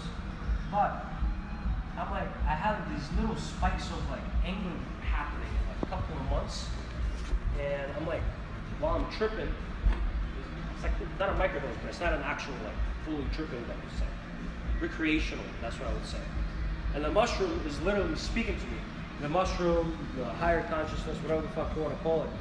And I'm like talking, I'm like, yo, what has been happening to me lately? I've been like unable to control my temper. Like this is like something always, always like diligent because I'm like I feel if somebody's being a piece of shit, if I react to it, I give you the power. I give you the power of how you make me feel. Right. But by me not reacting, just being neutral, I keep the power to myself. You understand? It's like, no, it's your shit. You're gonna deal with it. You're not gonna pass it on to me. That's how this shit works. But I've been having these little anger outbursts. You know, I'm like, yeah, what the heck? And the mushroom is literally telling me, yeah, man, you haven't visited us in the spirit realm in a long time. And I'm like, oh shit. And I'm I like, miss you. and I'm like, yeah. And I'm like, are you guys gonna like take me in right now? And I'm like in the show, in the you know club with my girlfriend, and they go like, right now is not the time for it. Just enjoy. And I start getting these blasts of like orgasmic body sensations. Music starts. I start really feeling the music.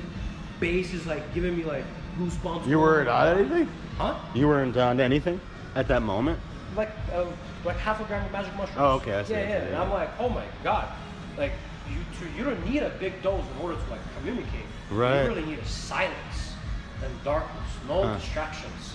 All of this, you, me, him, we're all distractions for each other. Yeah, yeah, yeah. You know, because when you realize that, oh, the, the consciousness, the little box that we live in, is all a singular thought. One singular thought. And when you get there to the tip, you realize how lonely it is. Yeah. There's absolutely nothing. So all of that stems out of imagination. Jesus That Christ. one singular being creating tons and tons of tons of different variables of life so that when we meet each other, we don't recognize that like, oh, no, we're not truly gods because we've had all of these painful events happening to us that constructed us as a human being. You know? So it's like, oh, it's like, we're not together, we're singular. That's the ego. Ego makes you believe that you're singular, but that's not true. You mean one way raindrop instead of the ocean? That's what you're talking Yeah, about. like- We're the ocean. Your thoughts are not your thoughts.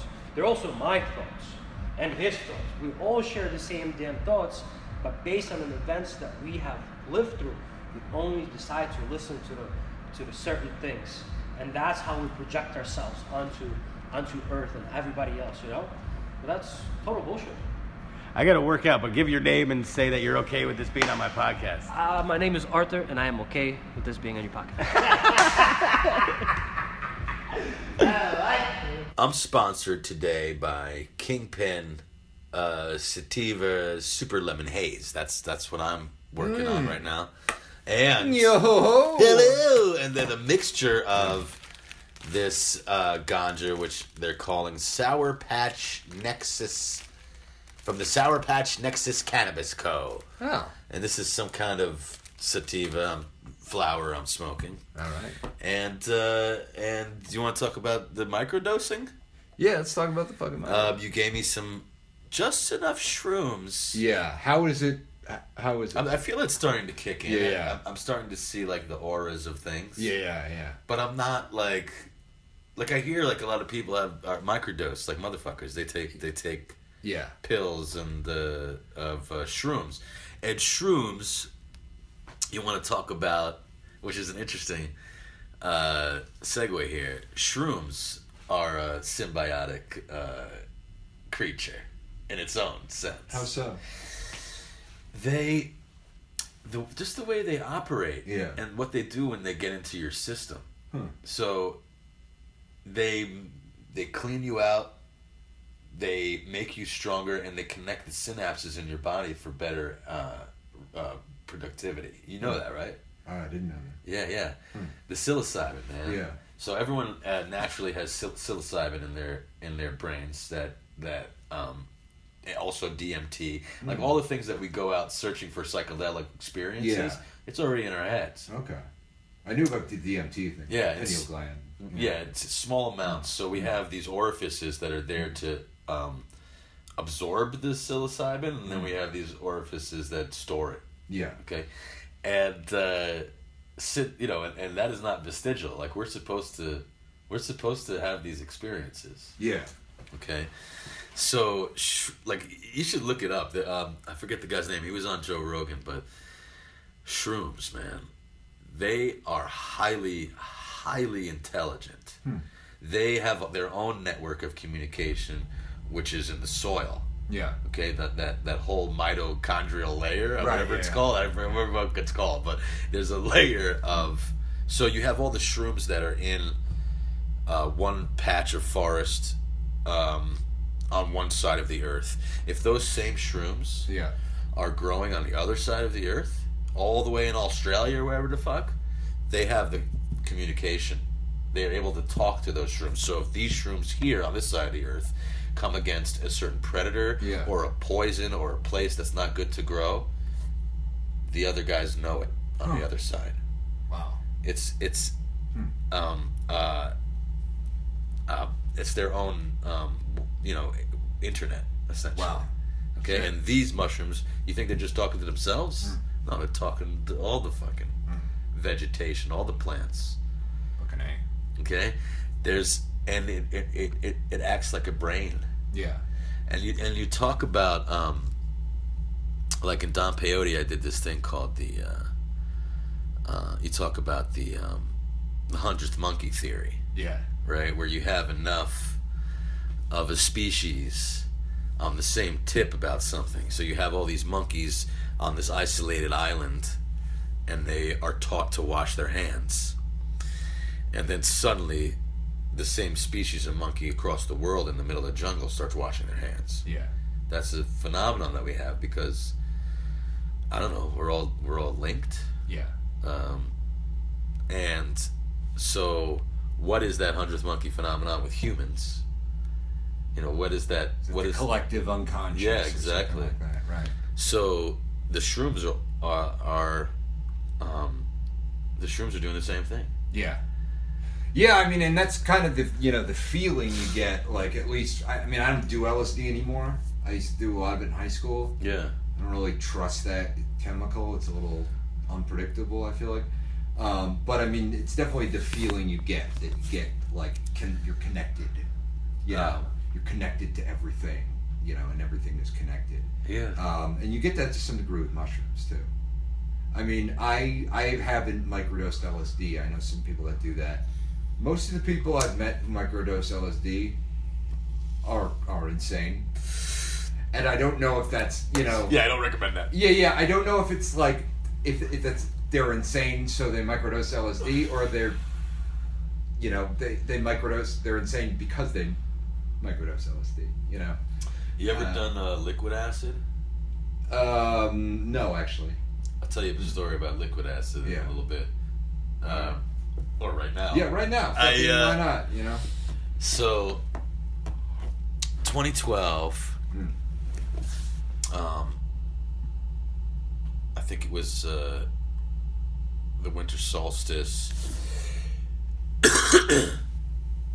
which was like this moment of ti in time Hmm. where things could have gone one way or things could have gone another way. You know, it's the whole Mayan calendar thing. Hmm. And I was making this movie Don Peyote at the time, and Daniel Pinchbeck, who basically wrote the book on 2012, Hmm. um, uh, um, the the return of Quetzalcoatl. Quetzalcoatl. Quetzalcoatl! like- Yeah. And wait, what were we doing before with that? It was someone else's name. I forget. Okay, I don't remember. Yeah. Uh, so Quetzalcoatl. So Return of Quetzalcoatl, which is the fire, the the uh, feathered serpent, Right. um, which uh, is supposed to bring, you know, either the end of times or this this uh, shift in consciousness. So Daniel Pinchbeck, who uh, was, well, you know, I was interviewing. He's in the movie Don Peyote. So this one Christmas Eve, in the middle of this like you know swirling uh, vortex of activity, 2012. You know what's gonna happen. 12, 21, 2012. So here we are, this crew of people. Um, just a bunch of crazy kids, and Pinchbeck walks up and says, "Hey, I've got some liquid acid. You guys want to Yeah. go on like a like a just have a fun day. Yeah. So they what he had is like he had this little dropper and um so he dropped it on my my pulse points Yeah. and I just I you know you lick it off your Yeah. pulse points, uh, which is really weird. Yeah. um, it was like a cat or something, uh, and everyone did this liquid acid, and um, and the last time I did it, I was in college or something. I did Mm-hmm. I did just a tab of acid. A liquid acid, you're just like, holy shit, like you there's no control over it. No one Yeah. put exactly the amount amount that you need on a little tab. Right. Yeah. You're just like, oh, that was splashy. Yeah. you know, that was like a lot. And you're just like, eh, fuck it. So it was such a pure, crazy, giggly experience when it first came on. We were, we were, um, it was kind of cold. It was like around Octoberish. No, it was around December. And uh, we, uh, obviously, and we were at this um, park and we had this guy there was this guy who was just randomly there and he had this these uh, enormous uh, these like ropes that he was making these enormous uh, bubbles with Mm. okay like these big soap bubbles that were like gigantic Okay. so we the re- so we were just like walking along trying to get this the the acid to kick in and we look over and see this enormous bubble just slow motion floating across this playground Fucking Jesus. and we're like, where did that Yeah. come from? And we turn over, and so now we're just like kids, just mesmerized watching this guy making these bubbles one after the other, and they just, just oh my god! And then just to see the slow motion effect of them popping, which was the coolest part, because it felt like we were watching in slow motion. So, or I, I can speak for myself, but um, when that thing is in the air and it pops, the time that it takes for the liquid to come together and then splash to the floor, it just felt like it was just hanging there forever. Like, how is it able to do that? It's not a balloon anymore. Right, yeah. You know, just that, and just like going deep into the minutia of that, that you would have just fucking walked away from. Ah, it's a giant bubble. Yeah. Let's go get some, you know, hot dogs. Yeah. No, we were. It was just like, holy shit, fat, fat. and then that then just seeing like that slow motion effect, uh, suddenly I was like, oh my god, we're all in slow motion. And and so now that all these acid, these people tripping on acid are now giggling like little children, and a, more like it was like we were all in slow motion trying to get each other back into the apartment that we came out of because Yeah. people were starting to look at us. Yeah. People from across, like looking at us from across the street because we were just this cackling, giggling mob of people who were laughing so hard that they they couldn't. You know how you laugh so hard you don't have the the strength. Yeah. Yeah. We were laughing so hard that we were having to pull ourselves on the sidewalk, on the mm. ground, up the stairs of this apartment, so so we could just chill for a second. Yeah. Yeah. Yeah. So then we're in the apartment and we're just like getting our bearings back. We're like, oh my god, that was crazy. Like we almost didn't make it back in here. And then we all then it started to get claustrophobic in there. So we were like, we got to go on a fucking, we got to go on a journey. So we're at the we're at like the very bottom of the island of uh, Manhattan. We are like a like lower Lower East Side, like very very downtown. and Pinchbeck says, or someone says, "Let's go to Cleopatra's Needle." Oh yeah. Okay, Yeah. it just seemed like the like, oh, that's an adventure, Yeah. and I knew exactly where it was Right. because I had I used to ride around my bike. Behind the Met. Yeah, in the park. Yeah, Yeah, right behind the Met. But there was this bike trail Yeah. that you could go down where you you'd pass this um, panther that was kind of looking looking standing guard, and once you passed that panther, it was just right up a little trail, and there was Cleopatra's Needle. Right. So I became like the guy who knew where it was, right? So suddenly, like, Pinchbeck was the captain. I was the navigator. You know, everyone had like their fucking uh, jobs, you know? And we were this ship's crew just making our way from downtown Manhattan all the way up to Central Park. Now, that's, that's a long distance. We walked that, I think, like, Oh, you walked. We you didn't walked. take the train. Okay. Fuck. it was freezing. Yeah. Yeah. Yeah. And we walked, we walked through Times Square. Yeah. God Which- damn. Which I to would- me Yeah. looked like a swirling portal. Yeah. Okay, and there was a lot of crazy shit that we, we were we were operating outside of the grid that night on Christmas Eve. Yeah.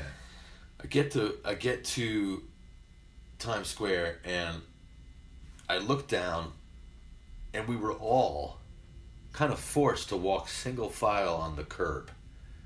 While there were throngs of people on one side coming one way and throngs of people on the other side going the other way. And I remember people looking at us as we were giggling like children, walking this tightrope on the curb, you know, trying to. And, and I kept on yelling, "We have to thread the eye of the needle," you know.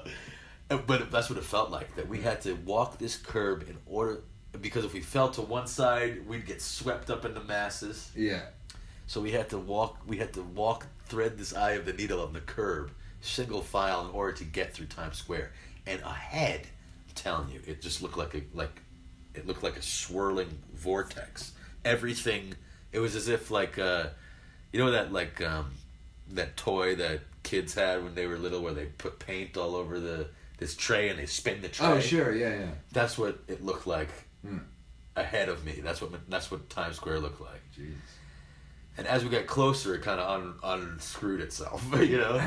And then we, were I, I can't even remember getting through that, but I feel like we jumped through um, Times Square, and when we got to um, when we got to Central Park, it was really daunting. There was just like hills, and it was shadowy and it was dark, and and, and, and it was like people were being. Um, uh, herded. Like, come this way for this event, you know, come for ice skating. But everyone had these, like, it was all on megaphones. And all the people being herded, it was just, it, it, it looked like, um, it didn't look like, you know, fun ice skating rink. It looked like they were being, like, you know, it was almost like Auschwitz or something Yeah. this way, get in line, you know, and you start and like when you're looking at our society from the outside, where you see, yeah, why the fuck are we always forced to get in line? Yeah. Why the fuck are we always like, Yeah. you know, we're we're so desensitized, you know, and you start to see these things when you're when you're looking at it from a different perspective. A. Um, and um, so we were like, "Fuck, we're never gonna get to Cleopatra's Needle." And and Pinchbeck says, uh, kind of like Doc Brown, "We don't need roads." he goes, "We just they're all walking in straight lines, man. We're walking diagonally." And I was just like, bishop. "Yeah." I was like, "What?" Like a bishop. And I and everyone just starts following him as he walks over anything that says "keep off the grass." We just walked through that shit.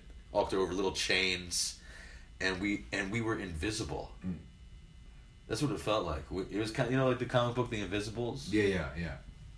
It was suddenly like we were walking uh, through the cracks. Mm. The police didn't. The police didn't even notice us. Yeah. It was weird. It was like we had we were we were we were all on a different vibration.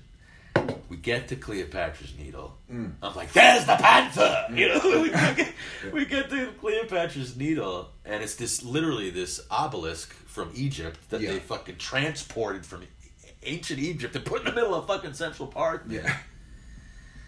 And here we are, it's Christmas Eve. Mm. And we're like, wow, this is, we're here for a reason. You know, this is, we were drawn here. So you have all these, these like minded people who are, tr- who are on these spiritual journeys suddenly around this obelisk, you know, wishing peace and love and, you know, for the world and for a nice shift into, uh, you know, a shift into the into the good side of consciousness, Yeah. uh, whatever that shift was in 2012.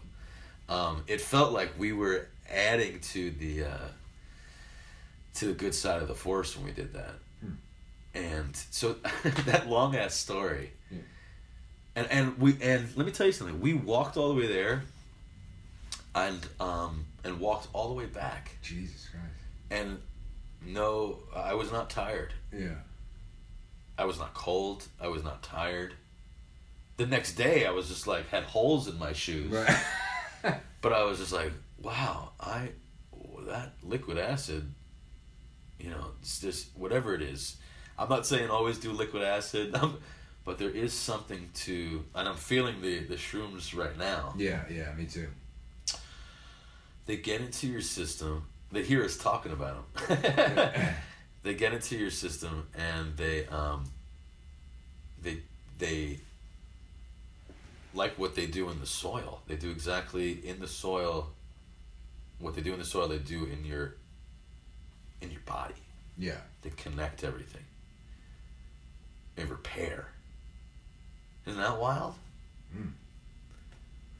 The so, yeah, we, we you mentioned how they connect connect with each other like in the fucking earth, but you didn't actually talk about how they he, like heal us. Yeah, they get into our system, Mm. kind of like ayahuasca in the same sense, where it's it's an intelligence. Mm.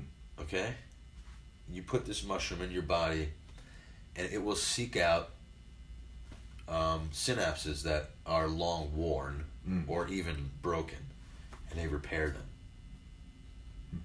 Okay, and so that's on a physical level. Yeah.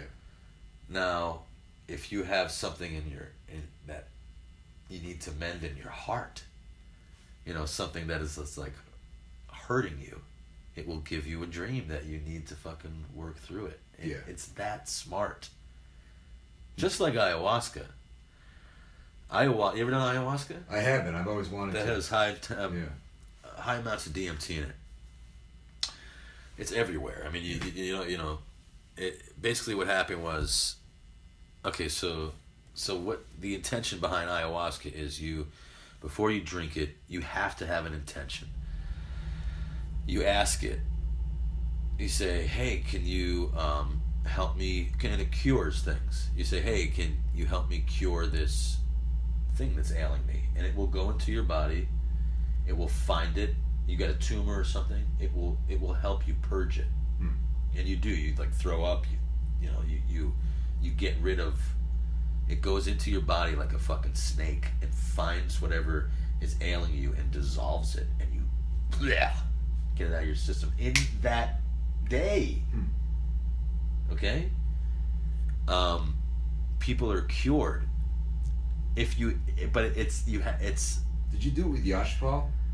I didn't do it with Yashpal. Okay. Um, Yashpal is uh, is in Don Peyote. People could Is he that- really? Yeah. Oh, I didn't know that. Oh. Yeah, yeah. Uh, he was in the uh, oh maybe he was in the Costa Rica section and never made it in. The other thing about ayahuasca is um, the same thing. If you have something like, man, I really want to learn how to be more successful in my life. I want you know, I want to get that girl back or something as as selfish as that. It'll fucking help you do it. Hmm. It will go inside your body and connect the synapses that you need to have that realization or it will take you on a hallucinogenic journey that will teach you that will take you you take grab you by your fucking soul and bring you to space and let you see what it's like to be Jupiter for a little bit. So you stop worrying about all the little small things in your life. You're like Yeah. asshole you're connected to this planet Right. you have that all of that power within you. Did you do it in another country or did you do it? I did it in fucking Jersey. Okay. That's why I'm saying it's everywhere, Yeah, man. yeah. Because because what happened was, mm. I'll tell you about that night in a second. What happened was supposedly in the middle of the fucking jungle, you had all you know in Peru or whatever, you have these these shot like you know the medicine men of the medicine men.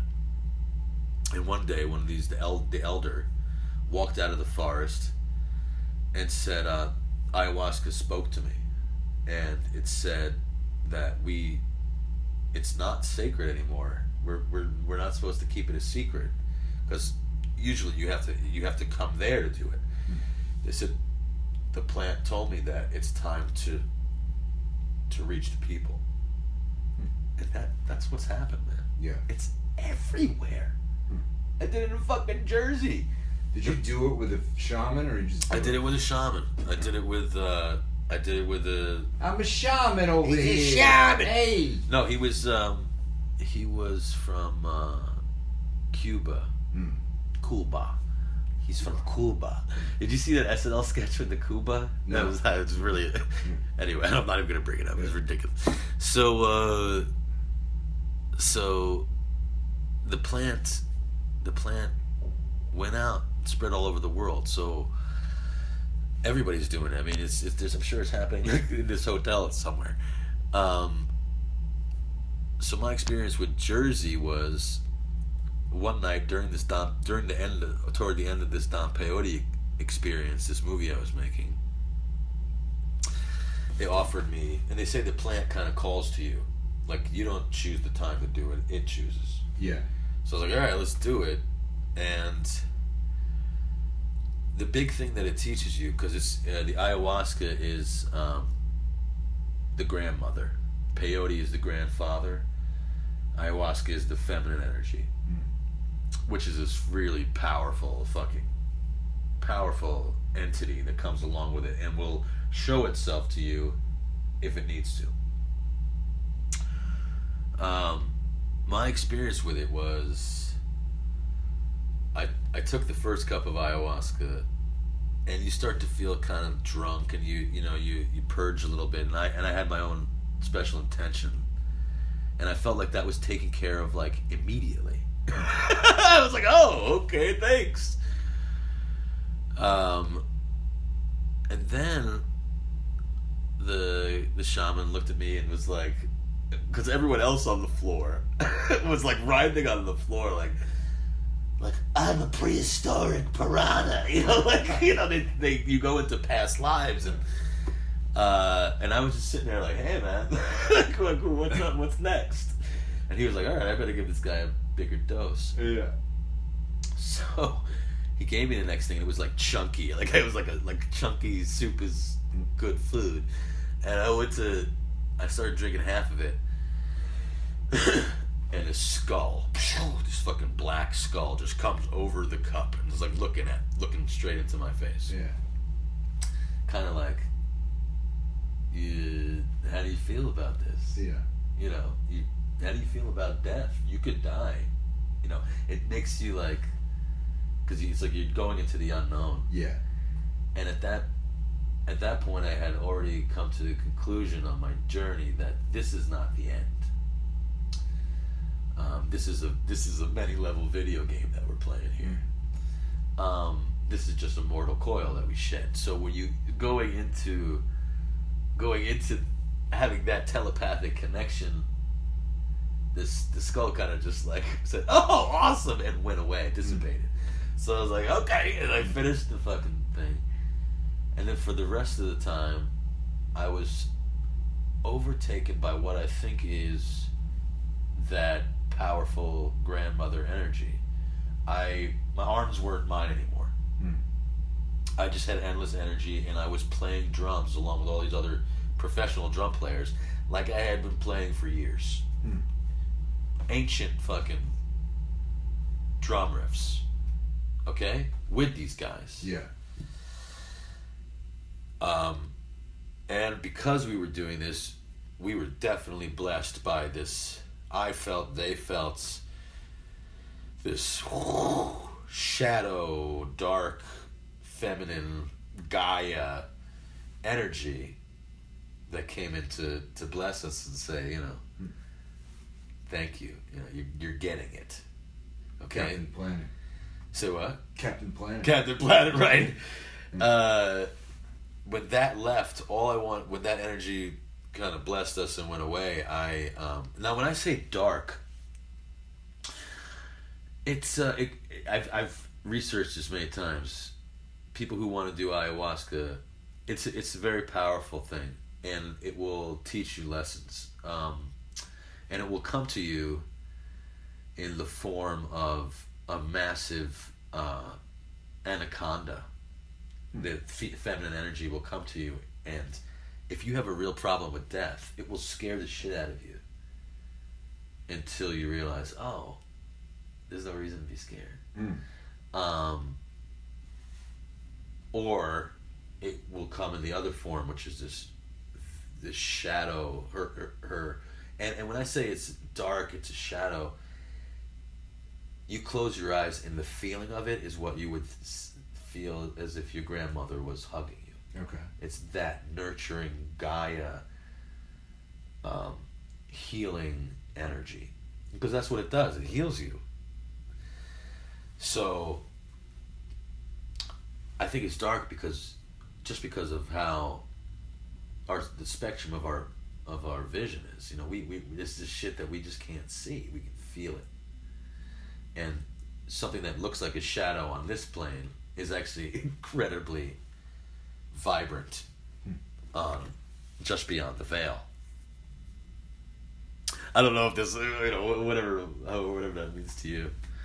Um, that that energy left, and I and all I wanted to do was was not be in some weird mansion in uh, in Jersey. uh, I needed to be outside, and I needed to be with the the trees, which at, at that point looked to me like um, like a family, Mm. like brothers and sisters all swaying together with their arms over each other, like and and at that moment I was like, oh, that's what it is to be. A, that's what it means to be a tree hugger, because they're hugging you back. Yeah. They are their own. They have their own individual personality. Like this was like a lesson that I learned that we are not alone here. We are surrounded. The the mushrooms that we ingest, all of these like powerful fucking moments that we have. Um, we're supposed to have them, and it's all th- with these. I, I suggest shrooms and, and ayahuasca and peyote and um, the natural Yeah. uh, journeys that you can go on. LSD will do it, but LSD is just awakening. All these things are just awakening shit that's already in our own heads. Right. Like the DMT is already there. When we when we're born, when we sleep at night, when we dream at night, and, and when we die, our brains are flooded with DMT. Yeah. That's the um, uh, near death experience. Yeah. Yeah. Um, wow, this got deep. Yeah. I was rambling for a while. What? Those shrooms took hold. They're I know, taking right? hold. Yeah, yeah, yeah. No, I didn't even have that much. It's pretty good. Pretty good shit. Yeah. Um, yeah, it's like I do very little, and it's like you get, you know, you trip. Are you recording too? Yeah, yeah. Okay, cool. I figured I'll put it on as like a Patreon extra for for sick and wrong. Cool. you know um and yeah i mean it's weird it's it doesn't always work for me but most of the time it works for me in that it makes me i have like i walk around with a lot of negativity and a lot of Do you? i do and i like i have a lot of That's the other thing it does. It cheers you up without needing fucking. it's the best antidepressant i've ever yeah i've ever taken Yeah, yeah. and it, it Is it? Yeah. And, and you have taken some antidepressants, huh? yeah i've taken I, every antidepressant under, under the sun Okay, so much. this is this is the do anything yeah, and they're even saying that all that shit causes psychotic behavior and Yeah. hallucinations. Yeah. Yeah, and I mean, like, uh, this is yeah, this is the only because I, I you know I walk around I have a lot of like uh, all the the weight that I walk around with and the self loathing and the shit like that. Dissipates. It's gone. Yeah. It dissipates. Most not every time, but most most of the time. That's Right. the psilocybin talking. Yeah, yeah. yeah. You and it happy. allows me to do things that I can't. Do. I have like a kind of I have a blocker normally that think to do things like the, the stuff they tell you to do in therapy or in rehab, like oh, like be present or you know Yeah. be mindful and be present and I can't do that normally. I can't meditate. I can't. Right, But it's like, except when we were at fucking uh, Hoffman. right. But that's because they like literally broke us down and built Took our phones away. Yeah, yeah. That- there's no distraction. yeah. But they're like this, you know, it allows me to be present and it allows me to meditate and you know, there's different like meditation exercises you can do and you know, it's it's it's been it's helped it's been a big help. I love that, man. Yeah. I think this Yeah. it's and I think that between CBDs, Mm. People are understanding the power of hemp and ganja THC healing. People are now also they're talking about decriminalizing shrooms Yeah. Yeah, there's some FDA studies. Um, because they're fucking healing, man. Because we're in a crisis here. We are we are in an opium crisis. Um, and we Opioid. opioid crisis. No, but it starts with opium. That's, that's It right. does It's true, because yeah. it's it's basically yeah. it's basically Gentlemen, we're in an opium crisis. the way I yeah. We're going to have to go We to war need with more China. opium. uh, well, here's the thing. This, this insidious Fu Manchu.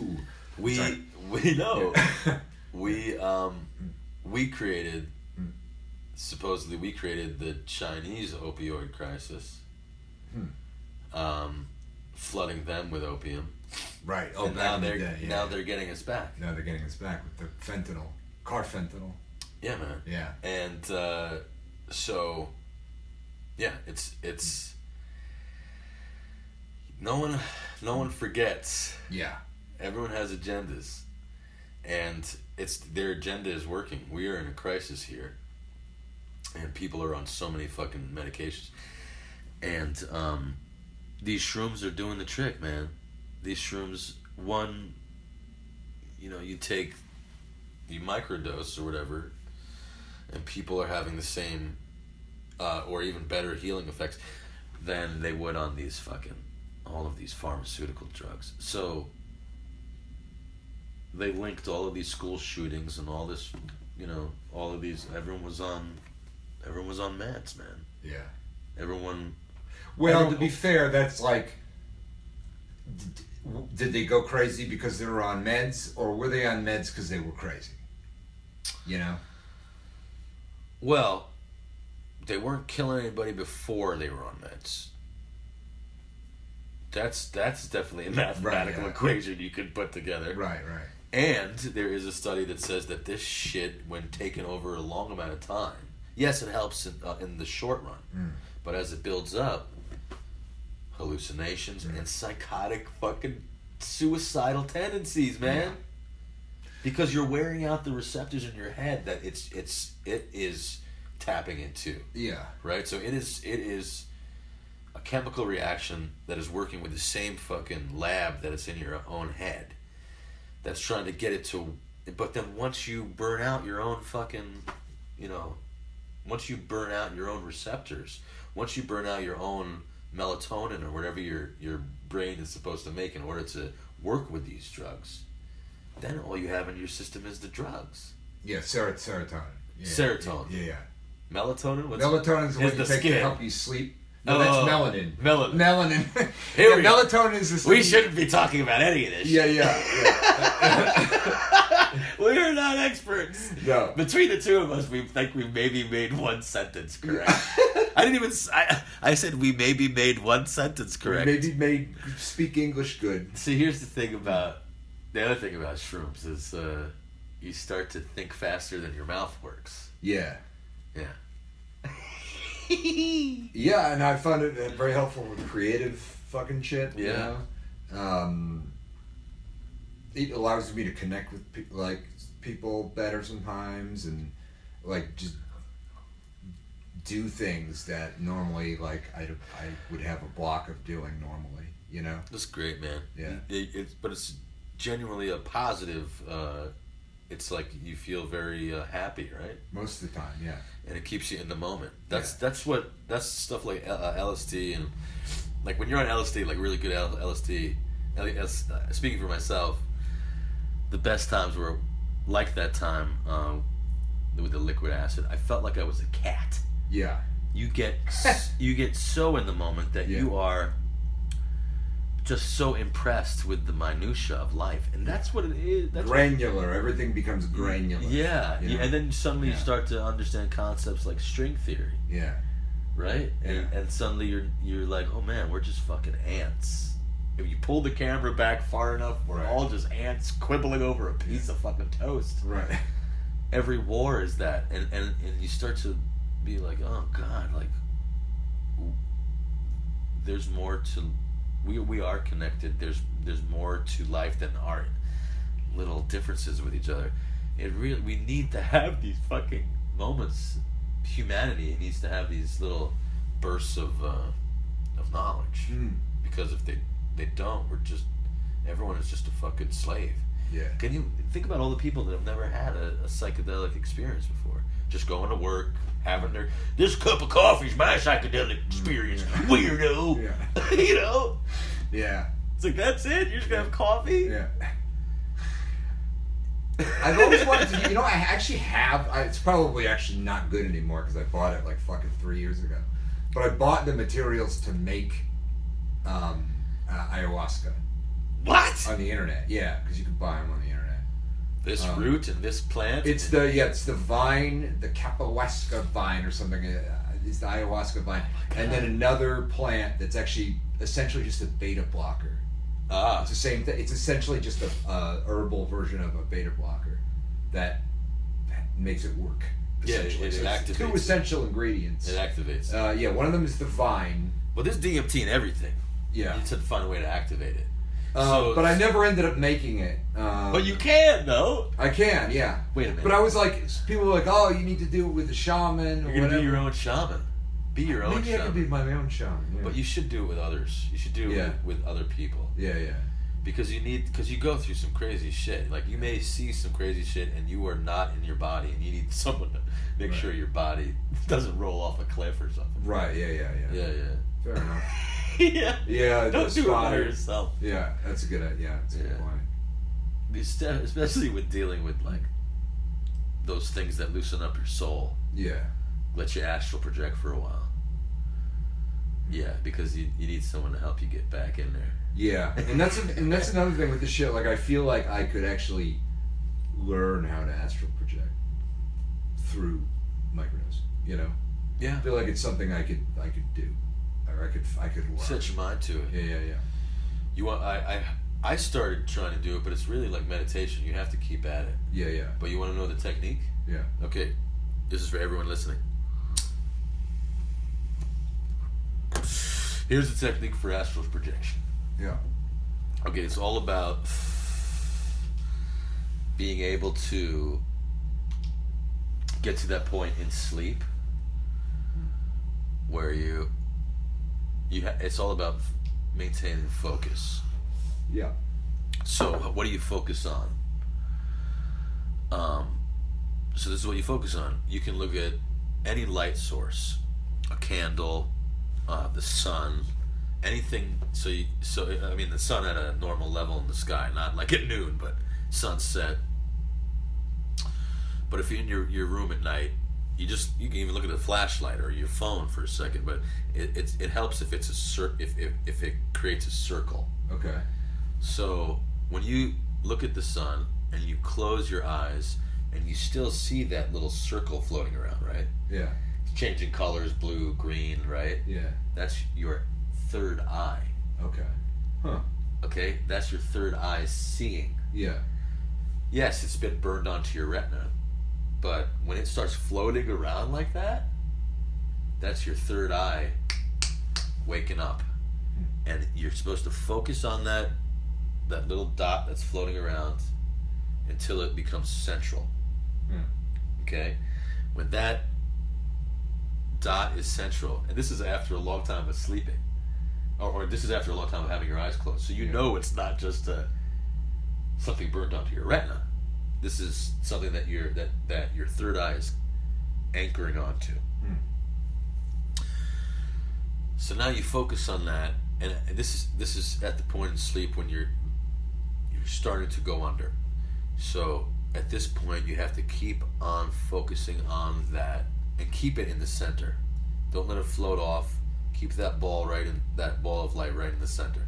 Your job now is at all cost to just keep breathing as you're breathing, falling asleep, Hmm. but try to get to that dot. Try to get to the dot, and Is this as for meditation or for when you're going to sleep? this is for this is for astral projection. Okay. Okay. Yeah. Yeah. Okay. The falling to sleep process loosens up the the soul. Sure. Yeah. The process of looking at the the, the, the dot helps you focus where to send your soul to. Hmm. Okay? So you're looking at the dot, you're looking at the dot, and your job now is to get closer and closer and closer and closer to that dot. Now, when you get closer and closer to it, and it starts it starts to work, it is your job not to freak out. Yeah. okay, you're so you have to be like an astronaut. You're like, okay, we are docking. Boop, boop, boop. Normal, totally normal, and you will see that it ain't just a it- that is a that is a doorway Yeah. and on the other side of that is a is a long uh, wormhole. Okay. Yeah. Of light, whatever, kind of like what Kubrick was trying to show the us. I was just about to say, and 2001. 2001. Yeah, yeah, yeah. Literally just about to. So, you get there, and you get through the doorway. You're off. Yeah. Okay, you're flying through this ah, wormhole portal. I've gotten to that point and, and freaked out. I woke myself up. I like, I just couldn't believe that I did it. Huh. Okay, but you can do it. I've interviewed all sorts of people. What happens is you get through that, you get through that uh, wormhole, and you are spit out into what is called the star field, which is endless, endless, endless, endless eternity field of just beautiful stars. And people talk about having Superman abilities. They can fly up through this fucking thing, go, go to one star, become a star, go to another thing. And in this star field, you can, I mean, it's like endless. Somewhere in there, you can find what people will describe as hell, hmm. which is this crazy, dark maw of teeth, you know, that's like, looks like there's a gash, a giant vagina in the, in the middle of, the, of the universe, and it's Yeah. just sucking in souls. Okay, there's that. And then there's a golden door floating that could be perceived as the pearly gates of heaven. And you get there, and it will open. Uh, but if you're not worthy, the closer you get to it, it closes. Mm. There are people that have gone through there, and that is the pathway to. That's where Buddha lives. Okay. So you got to. You got to be Yeah. worthy, Right. a master of energy Yeah. and your soul in order to enter that fucking. Otherwise, Mm. you get to hang out for eternity in the starfield, um, and from there, it, it's not, but it's not like it ends. That's that that that you, you can learn and hone your abilities just like you would be able to learn and hone your abilities on the third dimension. Now you're in the fourth dimension. You're outside of time. Yeah. Okay, you can actually turn around and look, and there's there's Earth. You can go back to Earth, and be floating over your body. And like, "Hey, asshole." You can go all around Earth. You go all around different planets. Okay, and you can see what the what's going on in our universe. Hmm. Um, that is that is one of the abilities you get. And this is all I'm talking about. All this shit in Brooklyn Gladiator. Yeah. Yeah. Yeah. Um, Oh, that's I've never heard the circle thing. That's an interesting yeah, it's uh, it's. technique. I saw it on. Yeah. It worked for me. Huh. Um, and it goes along with starga- uh, sun gazing too. Hmm. I always remember when I was a little kid and I was going to sleep, and I had a nightlight, and because I was so scared of the fucking dark, Yeah. so I always fall asleep, seeing this little, you know, you know what I'm talking about Yeah, when you yeah, see the yeah. the, Mhm. the the remnant of the the light from when your eyes were open, and it's just kind of floating around. Um, and I don't know if you've ever had this before. Um, when you're in that state, there's something that happens to the inner ear. Um, when you're lying back, it it the muscles around it loosen, so that suddenly the drum of the ear is not faced outward; it's faced toward your heart. So that you are suddenly your ear and your mind and your heart. Ish, ish, you hear it in your ear, and people freak out. They're like, "Oh my god, I can hear my pulse in my ear." Yes, if you have high blood pressure and you're hearing that in your ear all the time, that's no good. Mm-hmm. But if you're hearing it during this moment when you're falling asleep, that is our natural physical, mechanical um, cycle that happens in our body, preparing us for astral projection. Hmm. Isn't that crazy? Fucking Christ. When that was happening to me as a kid, I'd be like, "Oh my god, oh fuck, I hate that sound because that sound always told me that I was going to have a nightmare." Mm. And I would freak out before bed. But why was I? No, man, I was I was astral projecting. When I was a little kid, and I didn't know it, and I couldn't control it, so it was like a nightmare to me. And I'd be flying over something, and I'd feel like I was gonna fall, and then I'd wake myself up. Yeah. You know, you've had falling, flying dreams, all that shit. Oh yeah. A lot of flying dreams. I'd Where say, like I can figure out how to fly, you know, my dreams. yeah, that's yeah, that's also lucid dreaming. But that lucid dreaming is um, literally the cousin of astral projection Yeah. It's because very rare though. I can do that. it's hard when as we get older. Yeah. But this these Yeah. it's because of the the lack of dream molecule. Yeah. So if we are now ingesting psilocybin, DMT on a semi-regular basis, there's no telling that we, we can definitely connect and become spiritual astronauts again, Yeah. like we sh- like we're supposed to be. Fucking A. Fucking A guy. Oh wee. Oh wee. All right, that's a good place Yeah. to end that one. Mhm. Were we getting too crazy? One one witch who told me I, I got my tarot cards read by this witch. Okay, And I'm gonna keep rolling, she- man. Oh yeah, yeah. She was she's so, so I got my um, tarot cards read by this witch. What time is it, by the way? Oh It's, wow, uh, it's five twenty. About 26. And uh, she was just like a she was like a witch witch. You know, she was just like a blonde hippie California lady. Uh, she got read my tarot. you know, I got my tarot cards read. Yeah. And then she was like, and I'd heard about her because she was like used to be a guru or something. And she was like, you should try microdosing mushrooms. Ooh. And then, and then she was like, you should also try this um, meditation exercise where you actually are like looking into the mirror and you have some kind of backlighting, but it's dark, and you kind of stare in between your eyes in the mirror um, until it looks like you have one giant eye, Well, yeah, yeah, yeah. and then that's your third eye. And then if you like can well, you can go inside yourself if you, if you practice that um, if you go where that leads you um, essentially really? yeah Your Cyclops eye. your cyclops eye yeah because it's like essentially you're like looking here you're looking between your eyes and, And then you can just dive in. it just yeah and then it just eventually looks like you have one big eye wow. and then you can kind of dive in you know wow, while your while your eyes are open and awake. yeah yeah Wow. yeah um, That's amazing. Yeah, I've been trying to do it. It's, it's difficult, but um, you know. I would be wary of mirrors. I Yeah. am. I just am weird because it's like this other dimension staring back at us. You know? Yeah. Well, what happens a lot of times, especially if you don't, if you're not focusing there, and I don't think it's a bad thing. I think it's just you. your face changes. Yeah. You look at your face long enough, it changes. At some point, it'll be a skull.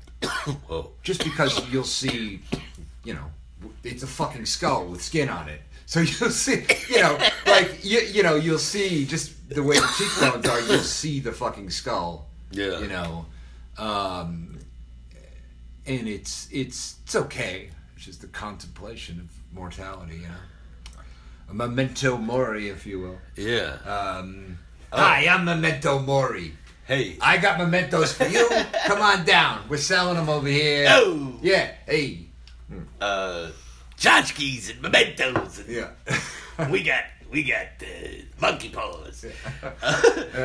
uh, we got goo-gawers we got it all sunglasses.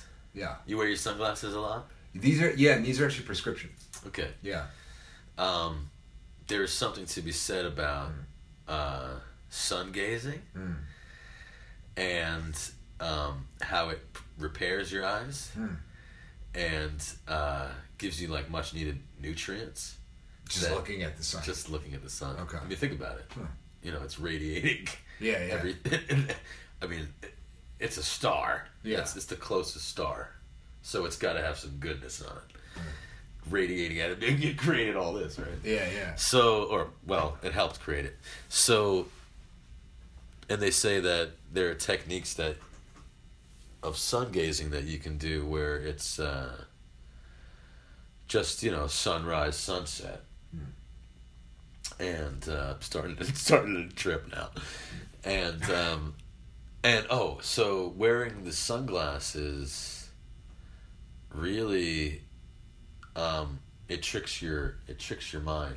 Uh, if you're wearing sunglasses on a regular basis, and I used to wear sunglasses all the time. I was like, yeah, I love it. It's cool to wear sunglasses and smoke cigarettes. you know, you know. But uh, quit, quit the cigarettes. But but the sunglasses is something that's weird because it tells your eyes that um, it's nighttime Yeah.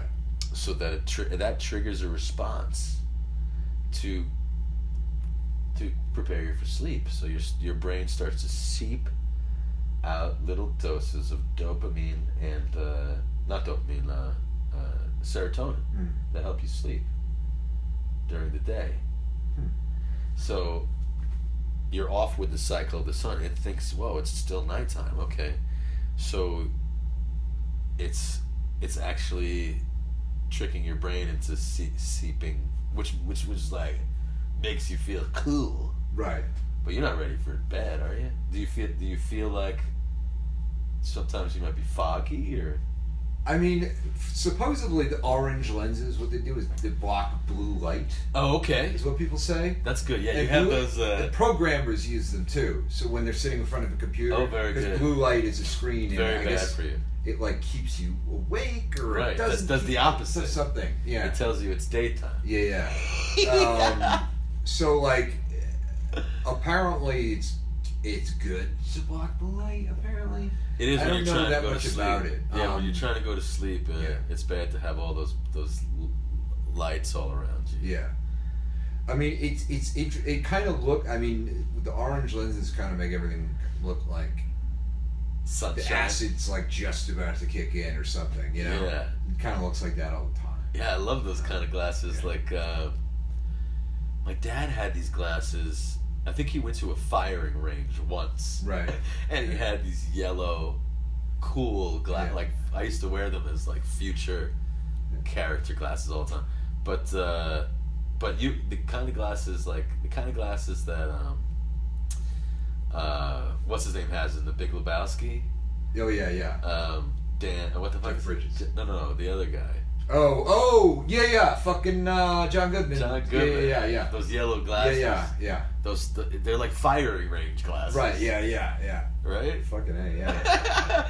I uh, I I love those those different because yeah I don't know what that does with the serotonin, but I know that sunglasses all the time trick your eyes. I wear my sunglasses at night so I can so and you're drinking the rock star. Keep track of the visions in your dreams. You know, Jesus, rock star.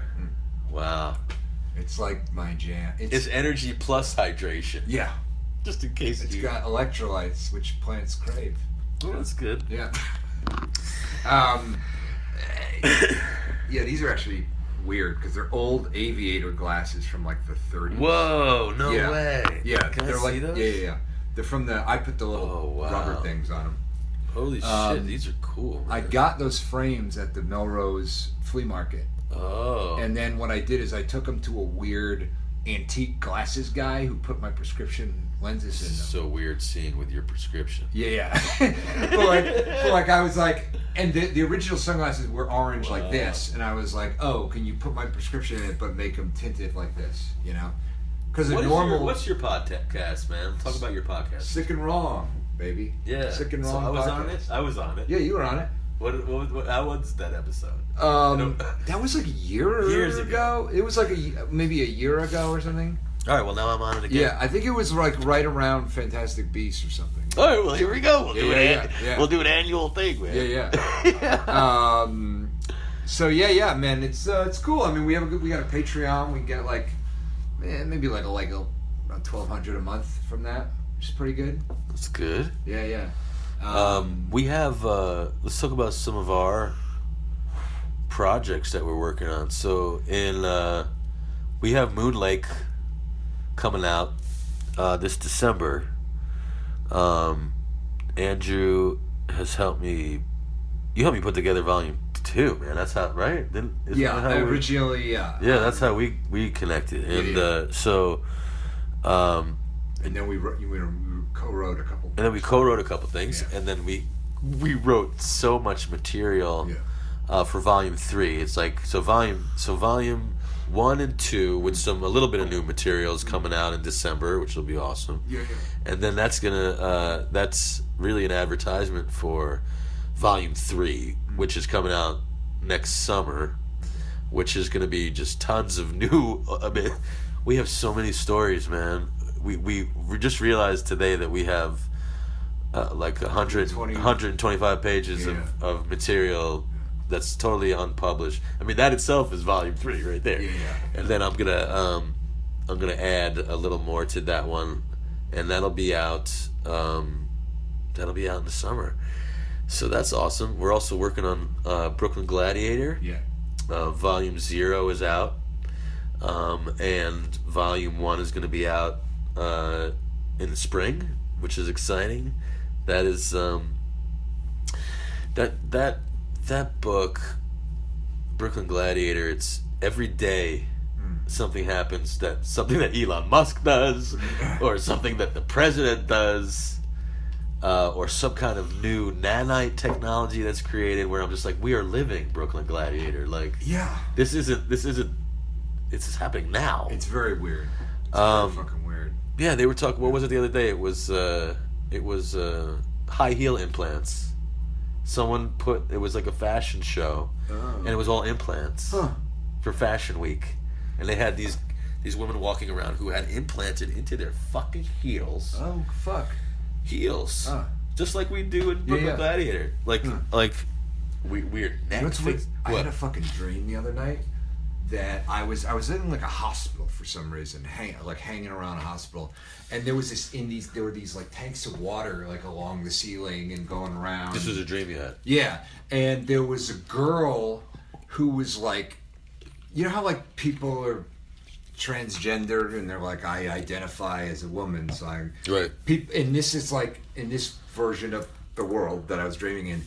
People are like, oh, I'm I identify as a mollusk person, you know. So she was like, she had these tentacles, and they were like Oh kind of God. artificial and kind of not at the same time, yeah. and they were connected to her. And she was also like, you know, she had gills; she could swim around. Wow. And like we fell in love, and it was really weird. Whoa. And I was like, "How how this is gonna work?" You know, this is not. Uh, it was like, you know, it was like it was really like a shit. You know, this is like that Yeah. movie it was like that Guillermo del Toro Yeah, yeah. Shape of Water. and It's like the lobster. Yeah, and you like see that the- movie? Uh, I know, I didn't see the lobster. It's good, Yeah. Colin Farrell. And uh, fucking, uh, she had all these like tentacles that were kind of like, they were almost kind of like, you know, there's like weird, like German industrial chicks that have like rope hair. There's like dreads and they're like pink and orange and Yeah, green. yeah. That's what her tentacles were like. They were like Oh. bigger versions of that. And We gotta get that into multicolored and shit. Yeah. That's and it was this weird material that was kind of like silicone and kind of like a Whoa. fabric, and it was like. And But you- it felt good on your nuts. yeah. so you liked it. yeah, it was fucking bizarre. I love how many orifices you have, lady. Yeah. I don't. I. I never really got into like, does she have a cloaca? I don't. We didn't. You know, I don't. We didn't. I don't think we got to that stage. Um, Cloaca? What's a, what is it? cloaca. What is a cloaca? It It's like a thing that, um, Fozzie Bear says. that like birds have, and I guess oh, fish. I guess some fish have them too. on their heads or their necks.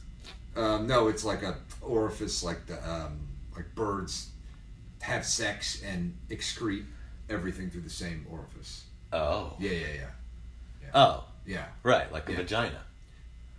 Yes, if everything went through the, vagi- you know, Well, the vagina, everything kind of comes out of the same place, except for the poo. right? Yeah. Wait, the, the poo doesn't come out of their cloaca, does it? Yeah, Ew. yeah, birds. Yeah, I thi- and I think maybe squids. Fuck them. Maybe, yeah. That's disgusting. Yeah. You do everything with that. The squids have beaks.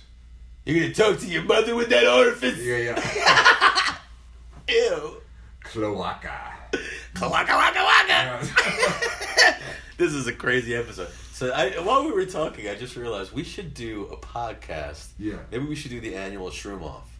This is this is the annual Shroom Off, Yeah. where we do a podcast where you see us slowly unravel into uh, insanity, where we're where we're not where we where, what's happening now, where Yeah. it's hard for my mouth to move. It's hard shamashi me. It's Are you hard. hungry at all? Are you hungry? You want to? eat something, man. Yeah. Uh, okay. What do you want to do? You want to order something? Yeah, man. I I go. I could I could get some shit here, or we could go to whatever you want to do. I'm good either way. Um, I feel like I could probably be around people and not go nuts out. okay. Let's stop this.